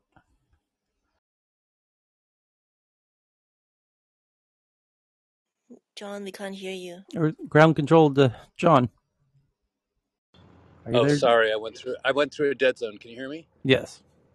Yeah, no, I, I was just saying that th- that that legislation sounds uh, like it addressed some of the unintended consequences prospectively, which is so rare in legislative activity to actually um, drafted in ways that hew so closely to the intended outcome of converting gas guzzling old cars into more bike, electric bike travel among those who otherwise can't afford it um, without creating all kinds of unintended consequences and exploitation of the legislation. I just, I just, I don't know who wrote that, uh, but it seems to me that that was pretty well crafted to address some of the unintended consequences. I would think you would want as many people as possible to buy electric bikes. but for those where a tax incentive is not gonna not gonna cause them to flip that switch, um, you know, spending tax dollars to get them to do something they were going to do anyway, which happens a lot, Yeah. um, is is shrewd financial management Yeah. at a at a at a national level. That's pretty uncommon. So the The only thing go ahead, Grant. the only thing with the bike is, uh, you know, to go for the electric bike for the Far East and you know uh, congested uh, sort of like locations where you have like a highest population of like, let's say about 15 to 20 million population city. That's where I think it's more sort of acceptable that you know, and it's going to have a lot more penetration. If the country like U.S um, you know the the bike gets filled up i think in 10 to 15 bucks. And you know you can go on for on and on pretty much. Like you hardly ever go to the gas station to actually fill it up. So uh, you know it's not going to get much traction in the us because there's no you know financial benefit like as such uh, for a person who's going to be electing to choose a bike as a mode of transportation as compared to the actual car. And also, this could be a, a to B for your work, uh, for your layer, for anything. I mean, most of the transportation happens like when you're actually picking up the stuff from grocery shops and you know doing your shopping and everything, and there's another person with you. So, and also there's like a very strict, uh, um, you know, measure in place in terms of getting a special license for the bike riding. Um, not everybody can, you know, very keen on actually getting a bike uh, license. So for them to actually shift uh, from the car to the bike by itself is a shift big time. Um, and for that to actually go one further step to go for electrical one, um, just looking in for the year that whether it's going to financially benefit them, that Whoa. there's no not much financial benefit to begin with. Right, everything? Well, where where I where I drive in Southern California, um, if you uh, and where there's carpool lanes, very few cars have more than one person in them, um, and and many of them are on short trips. So I'm not sure. You know, I, I think it's very geography dependent and it's very infrastructure dependent up, upon where it's practical or not. But there are large um, geographies where uh, a single person in a car going 10 miles or less uh, accounts for a huge amount of carbon um, release into the atmosphere. Yeah, John, that's exactly why I, I made the exception to if the city is like 15 to 20 million, sort of like population, that's that's where it's more practical. Um, other than that, I mean, you know, the population has been pretty much spread all over, and uh, hardly, I mean, apart from like three, four cities, top ones like New York, Houston, L.A., um, not more so Houston, but like Chicago, um, those are the cities where probably it's going to make sense. Otherwise, it doesn't make sense anywhere else. Okay, next up is that speaking of Tesla, Panasonic's new Tesla battery lasts five times longer and costs half as much.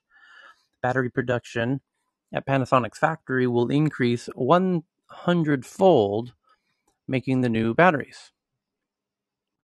So why isn't Japan doing EVs? The Panasonic's a Japanese company. Fog, right? When you get fog in the window. Huh? You have to turn the AC off. Something's covering your mic, Evan. Temperature inside, like temperature outside. Nope. You there? Sorry.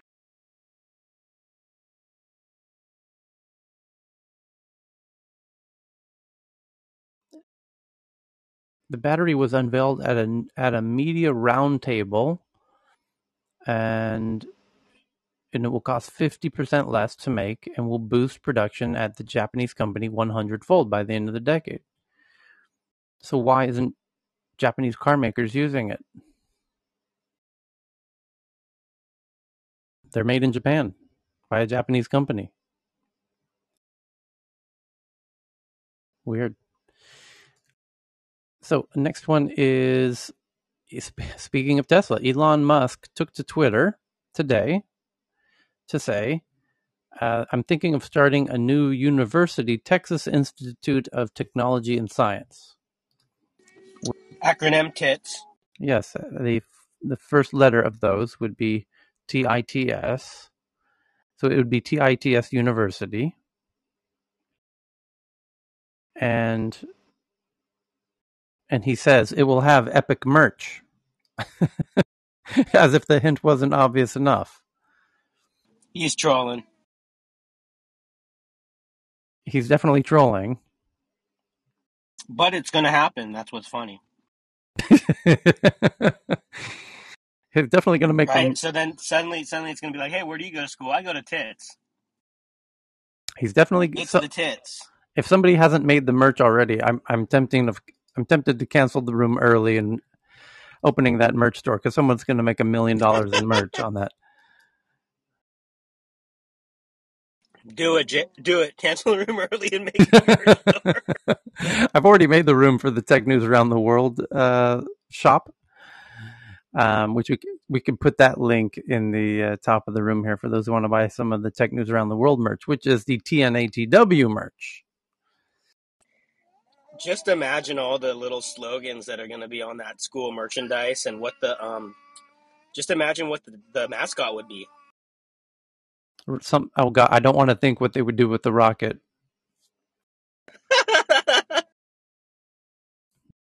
Okay, it's serious trolling going on over there with Elon's Twitter account.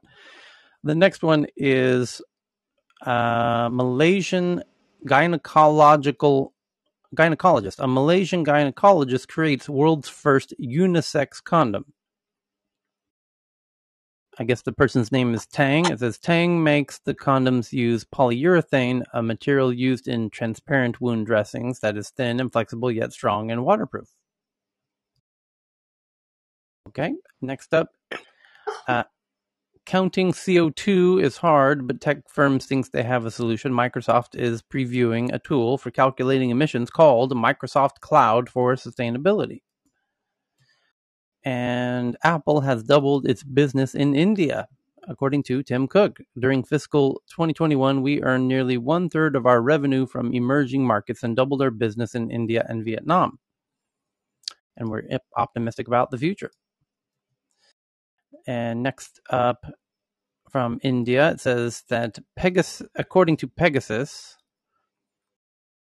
uh, not for sale to private entities. So the Isra- Israel's ambassador says about Pegasus that Pegasus spyware is not for sale to private entities, only to governments. In the midst of a Supreme Court con, uh, cons- a three member expert committee to investigate allegations into the use of Pegasus uh, surveillance software. The Israeli ambassador to India clarified that export licenses to the company is only granted for sale to governments, not private sector entities. Speaking to journalists on Thursday, the uh, Israeli the is, Israel's ambassador to India um, responded to questions saying the NSO group, who makes the Pegasus, is a private Israeli Israeli company. Every export by NSO requires a government license. Adding that he had been dealing with the issue, he said, "We grant export licenses only to governments that cannot sell to non-government actors." Questioned whether the embassy would join the Supreme Court ordered investigation, he said, "What's happening in India is India's internal matter." On Wednesday, the Supreme Court, while framing the terms of reference for the expert panel, said it would. I can't believe how many typos we find. They have even a capitalized letter in the middle of a sentence. Expert panel said it would framing the terms of reference for the panel with a capital F for framing. There's just no pride in workmanship anymore. That's just so weird. While framing the terms of reference for the expert panel said it would framing the terms of reference. That makes no sense grammatically, and it's even more crazy that the they capitalized the word framing. The court said it would inquire, investigate, and determine whether the Pegasus suite of spyware was used for snooping in India and who were the targets. The committee is also expected to find out whether the spyware was acquired by the center or states or any government agency and if citizens were spied on. If any government agency has used Pegasus suite of spyware on citizens under that under what law, rule, guideline, protocol, or lawful procedure was such deployment made? And if any domestic entity or person has used the spyware on the citizens of this country, then is such a use authorized? Okay, next up. Nope, that that tab crashed. Okay, whoa. Here we go from Shirok. Renewable energy jobs. Oh, here we go. Here's a chance to play our favorite show. Wake up, everybody! It's time to play our favorite show, Tech News Jeopardy. Messi's ha- not here. Chance to win. Messi's not here. Ahead of COP26, a report by IRENA underscores the, the jobs potential of, clim- of the climate. How many renewable energy jobs have been created globally? One hundred million.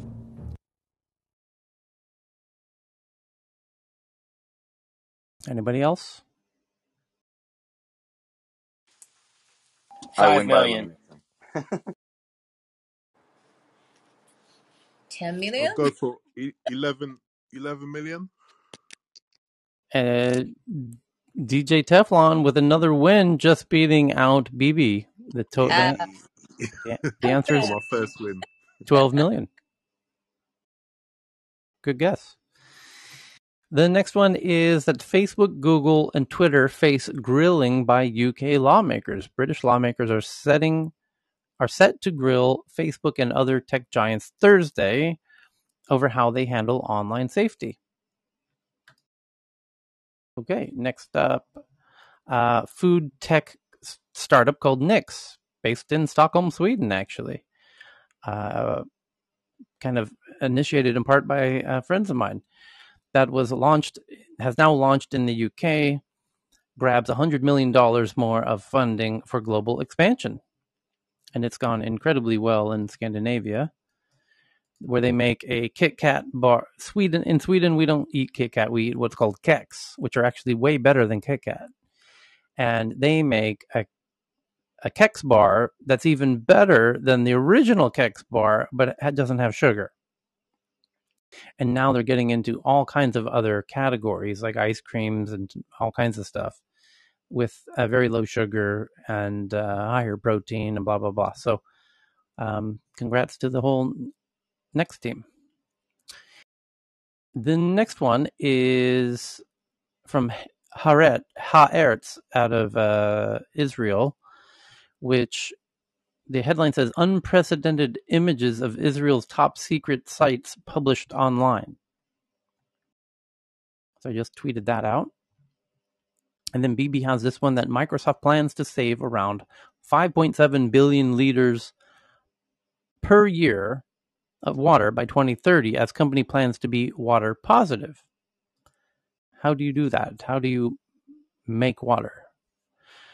Microsoft is now planning to save 5.7 billion liters of water per year by 2030. The company is now planning to be potter, water positive, which I guess that means they're going to desalinate water and desalinate more than they need. How, how does how do you become water positive exactly? Well, I I hate to be the brainiac here, but usually, like, um, organizations are responsible for every drop of water that falls on their properties and therefore need to process and handle it. Maybe they're reclaiming some of this water that lands on their on their stuff. I don't know. Yeah, I'm just being a wise ass. recycle, recycle use. Now in America, um, from my friends, they say uh, every plant, new new build plant, you need to uh, have enough storage to your site, the the, the uh, including the rain. So uh, I think they have to expand their storage of their mm, incoming water and recycle it in the like the semiconductor factory. Okay. Next up is MasterCard is preparing its network for central bank digital currencies. And uh, a robot umpires are coming to baseball. Baseball fans know the bitter heartbreak of calls that didn't go their way, especially a ball that should have been called a strike. And with advancing technologies, robots umpires with AIs uh, are coming to baseball. But perhaps with we can now add umpires to the ever-growing list of jobs that are uh, being replaced by AIs. And a strange black hole has been discovered in the Milky Way with a huge warp in its uh, in its what? What is that word? Accretion? Is that a scientific word? An international team of astrophysicists from South Africa, the UK, and France, and the US have found large variations in the brightness of light seen from around a strange black hole in the Milky Way. From around one of the closest black holes in our galaxies, uh, 9,600 light years from Earth. That's just right down the road, which they conclude is caused by a huge warp in its accretion disk. You know, the accretion disk of a black hole. Um, Duh. I was going to be that for Halloween. I actually I actually know what it means, but it's funny. Strange black hole discovered in Milky Way with a huge warp in its accretion disk, which I guess is the disk of swirling shit going around the perimeter of the black hole. Pretty much. So the let me tweet that out for you. The next one is from Sudamini. Oh, that's the Pegasus one. The next one's from Poppy from the New York Times. New York Times reporting that Amazon sales growth slows and costs rise. The company's profits was lower, largely because of higher labor costs and huge investments in its delivery network.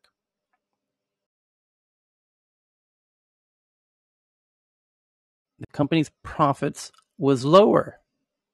Yes, profits were lower because they're spending money. They're investing in their delivery network, as you said. But my, by God, they should need to have somebody with some business background working at the New York Times. Yes, the company's profits were lower, largely because of higher labor costs and huge investments in its delivery network. Yes. Mm, anyway, don't get me started on how New York Times tries to make business headlines. Anyway, uh, the Squid Game cryptocurrency, we covered that, but here, let me retweet that out for everybody who didn't get it. There it goes from BBC. Mark Zuckerberg just laid out his vision for the metaverse. These are the five things you should know, according to the Washington Post. Here we go. Here we go. What are the five things we need to know? No, we're not going to know because they have this crazy paywall on that one. So the next one is from BB from Nikkei Japan. The headline says what Singapore's Grab, which is the, the Uber of Southeast Asia, brings to global investors with their US IPO on NASDAQ. Super app emerges as alternative investment vehicle amid China tech crackdown. Yeah, it's a great way to invest in Asia Grab is killing it, and we are lucky to have somebody from Grab who joins us nearly every day here on stage, although I don't see him here at the moment. Nope. So the next one is India's most awaited stealth drone called the Ghatak. Breaks cover fuels speculation about early induction amid China tensions. India's secretive combat drone project Ghatak seems to be on course. If the latest images are anything to go by, this is a clear signal that the country, which is seen to be lagging behind China and Pakistan, has given a renewed thrust to the development of military drones. And I'll tweet this one out so you can see a photo of this Indian drone. There we go. We tweeted it out and I will update the link at the top of the room. Let's see if that works for you. Oh, didn't support that link. Okay. So, by the way, the pinned links doesn't work for every link, unfortunately. And